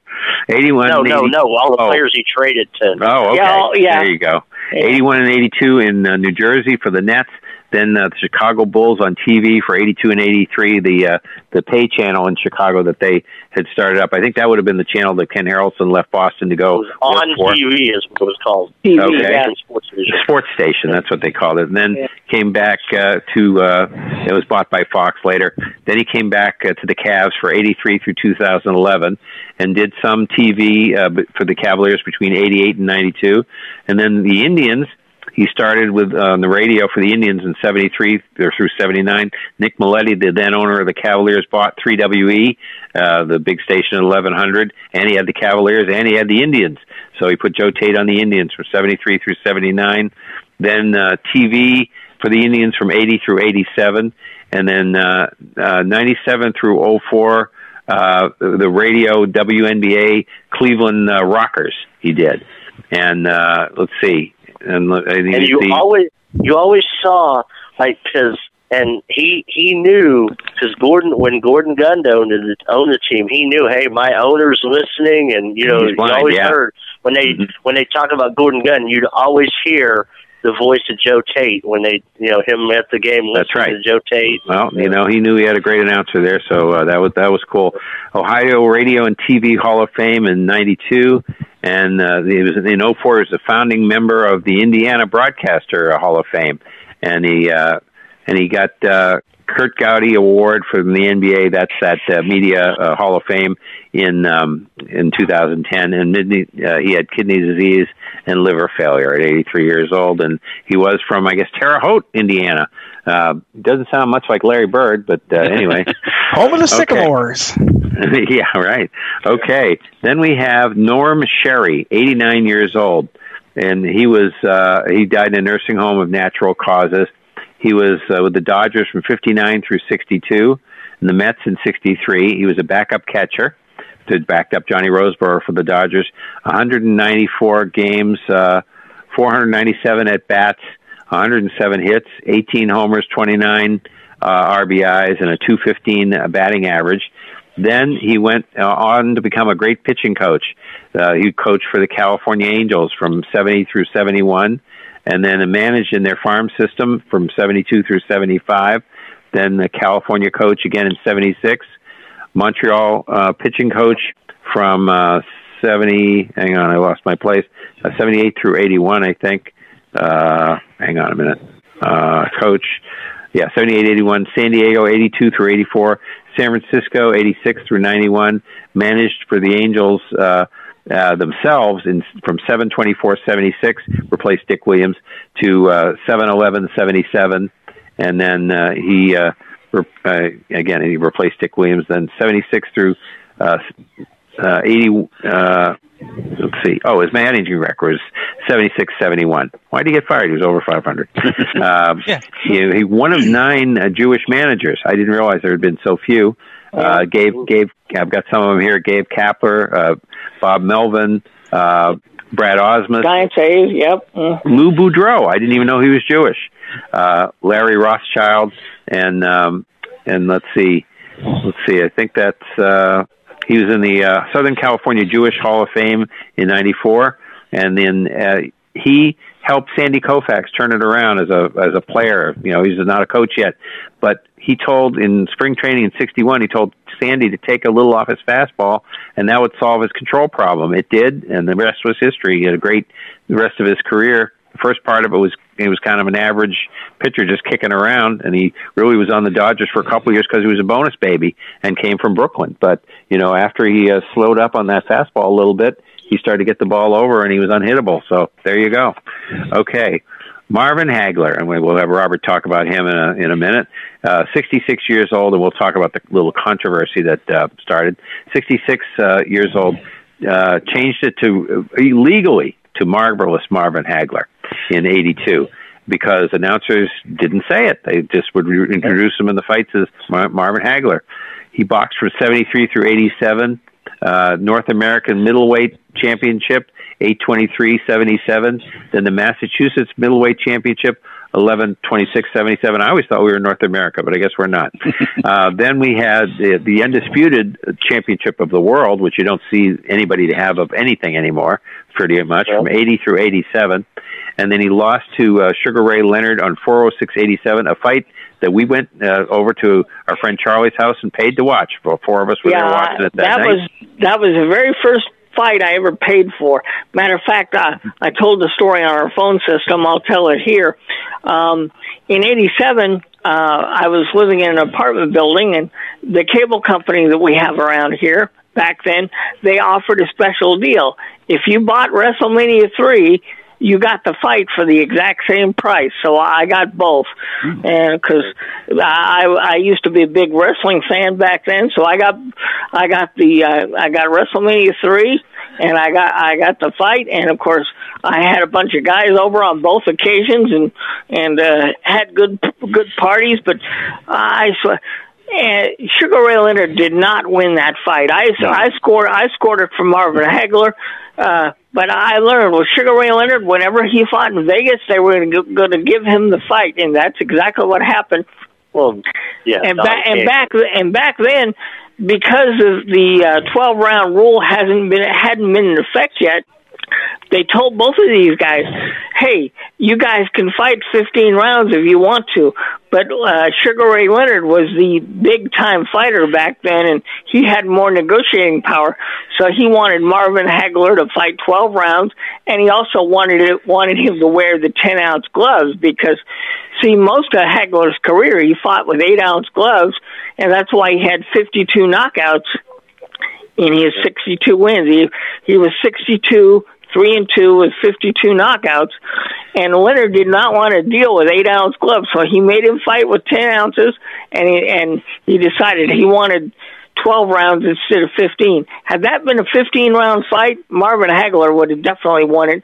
And of course, Hagler got so disgusted after that fight, he uh, walked away from boxing and ended up moving to Italy and uh, I guess had a very successful movie career while he was over there. Yeah, and then Yeah, came and- back to uh, New Hampshire. Uh, Yeah. living- Yeah, and living then, New Hampshire uh, he died. You know, and I think Hagler's best fight, I I think was his uh, was the Hagler Hearns. Oh, that that that will be on highlight highlight reels for for in my lifetime, me being 48 years old, I think that's the best fight in my lifetime. Hagler Hearns. yeah, they- it was on uh, May 15th of 85, and he beat him in the third round on TKO. So yeah, well, fight. uh, and that all three all three rounds of that fight, they did nothing but stand in the middle of the ring and beat the living daylights Yeah. out of one another. I mean, for And- it was short, but they just, Yeah. I mean, they went at each other, man. That was just. Yeah, and Okay. uh, I, I guarantee you, you will never see two fighters do that today. Uh-uh. Yeah, that, so uh, 63, uh, 62, 3 and 2, 52 knockouts, as you said. Yep. And he also beat Robert, Roberto Duran on 11 10 83. So that was another Right. big fight of his. Yep. And you guys remember, let's see if you, anybody remembers this trivia question. Who was busy ruining their sports career that night?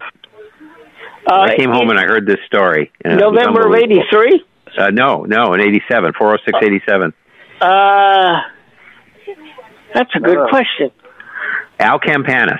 Oh, that's right. That was Oh, an, yeah, that, that was was an that act. He same night. appeared on was the same he, he he appeared on was the Nightline, right? That's the first I remember of of somebody getting fired for a racial remark.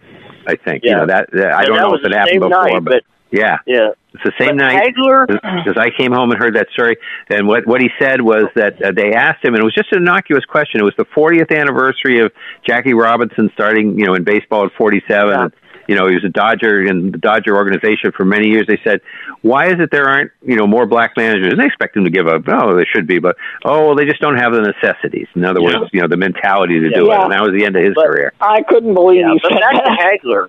Back to Hagler. I want to say those four: Hagler, Hearns, Leonard, Duran. I mean, there were always good fights in the lower classes, but they made the non-heavyweights popular. And from then on, where you saw people getting behind people like an Oscar De La Hoya and a Julio Cesar Chavez, and you know, then Mayweather and Pacquiao and all these guys, they made it cool to like the non-heavyweights for the casual fan. So then we get to the little controversy here. The, Marvin Hagler had trouble breathing on uh, Friday night, and then chest pains, and not known if related to COVID or not. And his family uh, didn't really uh, uh, say about that. But then uh, he died on Saturday, and then Thomas Hearns decides that he's going to say whether he has any information or not. He's just going to say that Marvin Hagler uh, had problem with a vaccine. It was a vaccine reaction, and uh, he he died. You know, and now Here that was the the anti-vaxxers. Yeah, and then the anti-vaxxers jumped on. Then Hearns tries to get out of it and and say, okay, you know, I I you know it, I didn't want the anti-vaxxers to get a hold of this. Well, since you didn't know what you you know, the family's not saying this. And were they that? You know, I have. Do you know anything? You know, in the behind the scenes with boxing, uh, whether they were really good friends or uh, Uh, hung no, out or I- anything? no uh, as a matter of fact, the two of them could not stand one another. Uh, Mar- matter of fact, when Marvin Hagler left boxing, he did not stay in touch with anybody involved with boxing. He didn't give any interviews. He didn't do anything. Uh, because he was so he he told everybody that the boxing was corrupt. I got ripped off. Nobody should pay attention to the sport anymore. You know, and Yeah. he, he Yeah. want, the only way he wanted to come back and fight is if he could get Sugar Ray Leonard to give him a rematch, and of course Leonard wasn't going to do that. You know, uh, he uh, that was that was a horrible decision. Uh, uh, I don't know. but- That, that's just a weird thing for Hearns to do. And I'm Yeah. wondering if we're going to find out that uh, he's got issues later on. Yeah, well, I've life. heard Thomas Hearns interviewed, and he definitely has issues. He's he's yeah, and the, there and it was not related to anything COVID or vaccine. No. death. It was he was having No, chest not- pains and And uh, That's not what the, family the, said, the family and the doctors officially said his de- the cause of death was because of natural causes. So, Right. Yeah, his wife Kay said it was chest pains and you Yeah. know, so Right. it was Okay, so we have two more deaths to do, and Yeah, that'll be okay. it.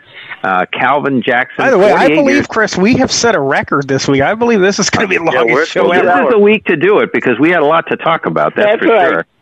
Yeah, I think we would. I think we beat that Super Bowl show that we uh, had a couple of years ago. Okay, Calvin Jackson, 48 years old, undisclosed uh, de- cause of death. He played for the Dolphins, defensive back from 94 through 99, and Birmingham Thunder, Thunder, Thunderbolts of the XFL and uh, in 01. 57, he started 57 of 75 games, four interceptions, one uh, touchdown, and one fumble uh, on an interception, one fumble recovery, and six playoff games. I didn't know the man, Dolphins managed to get into six playoff games those years, and uh, one interception in those six games, and one I got more recovery. breaking NFL news when we're done with the death. Okay, and then uh, in Auburn at Auburn in '93, he intercepted a Danny Wuerffel pass and ran it back 96 yards for a touchdown, which was the second longest Auburn return of an remember that.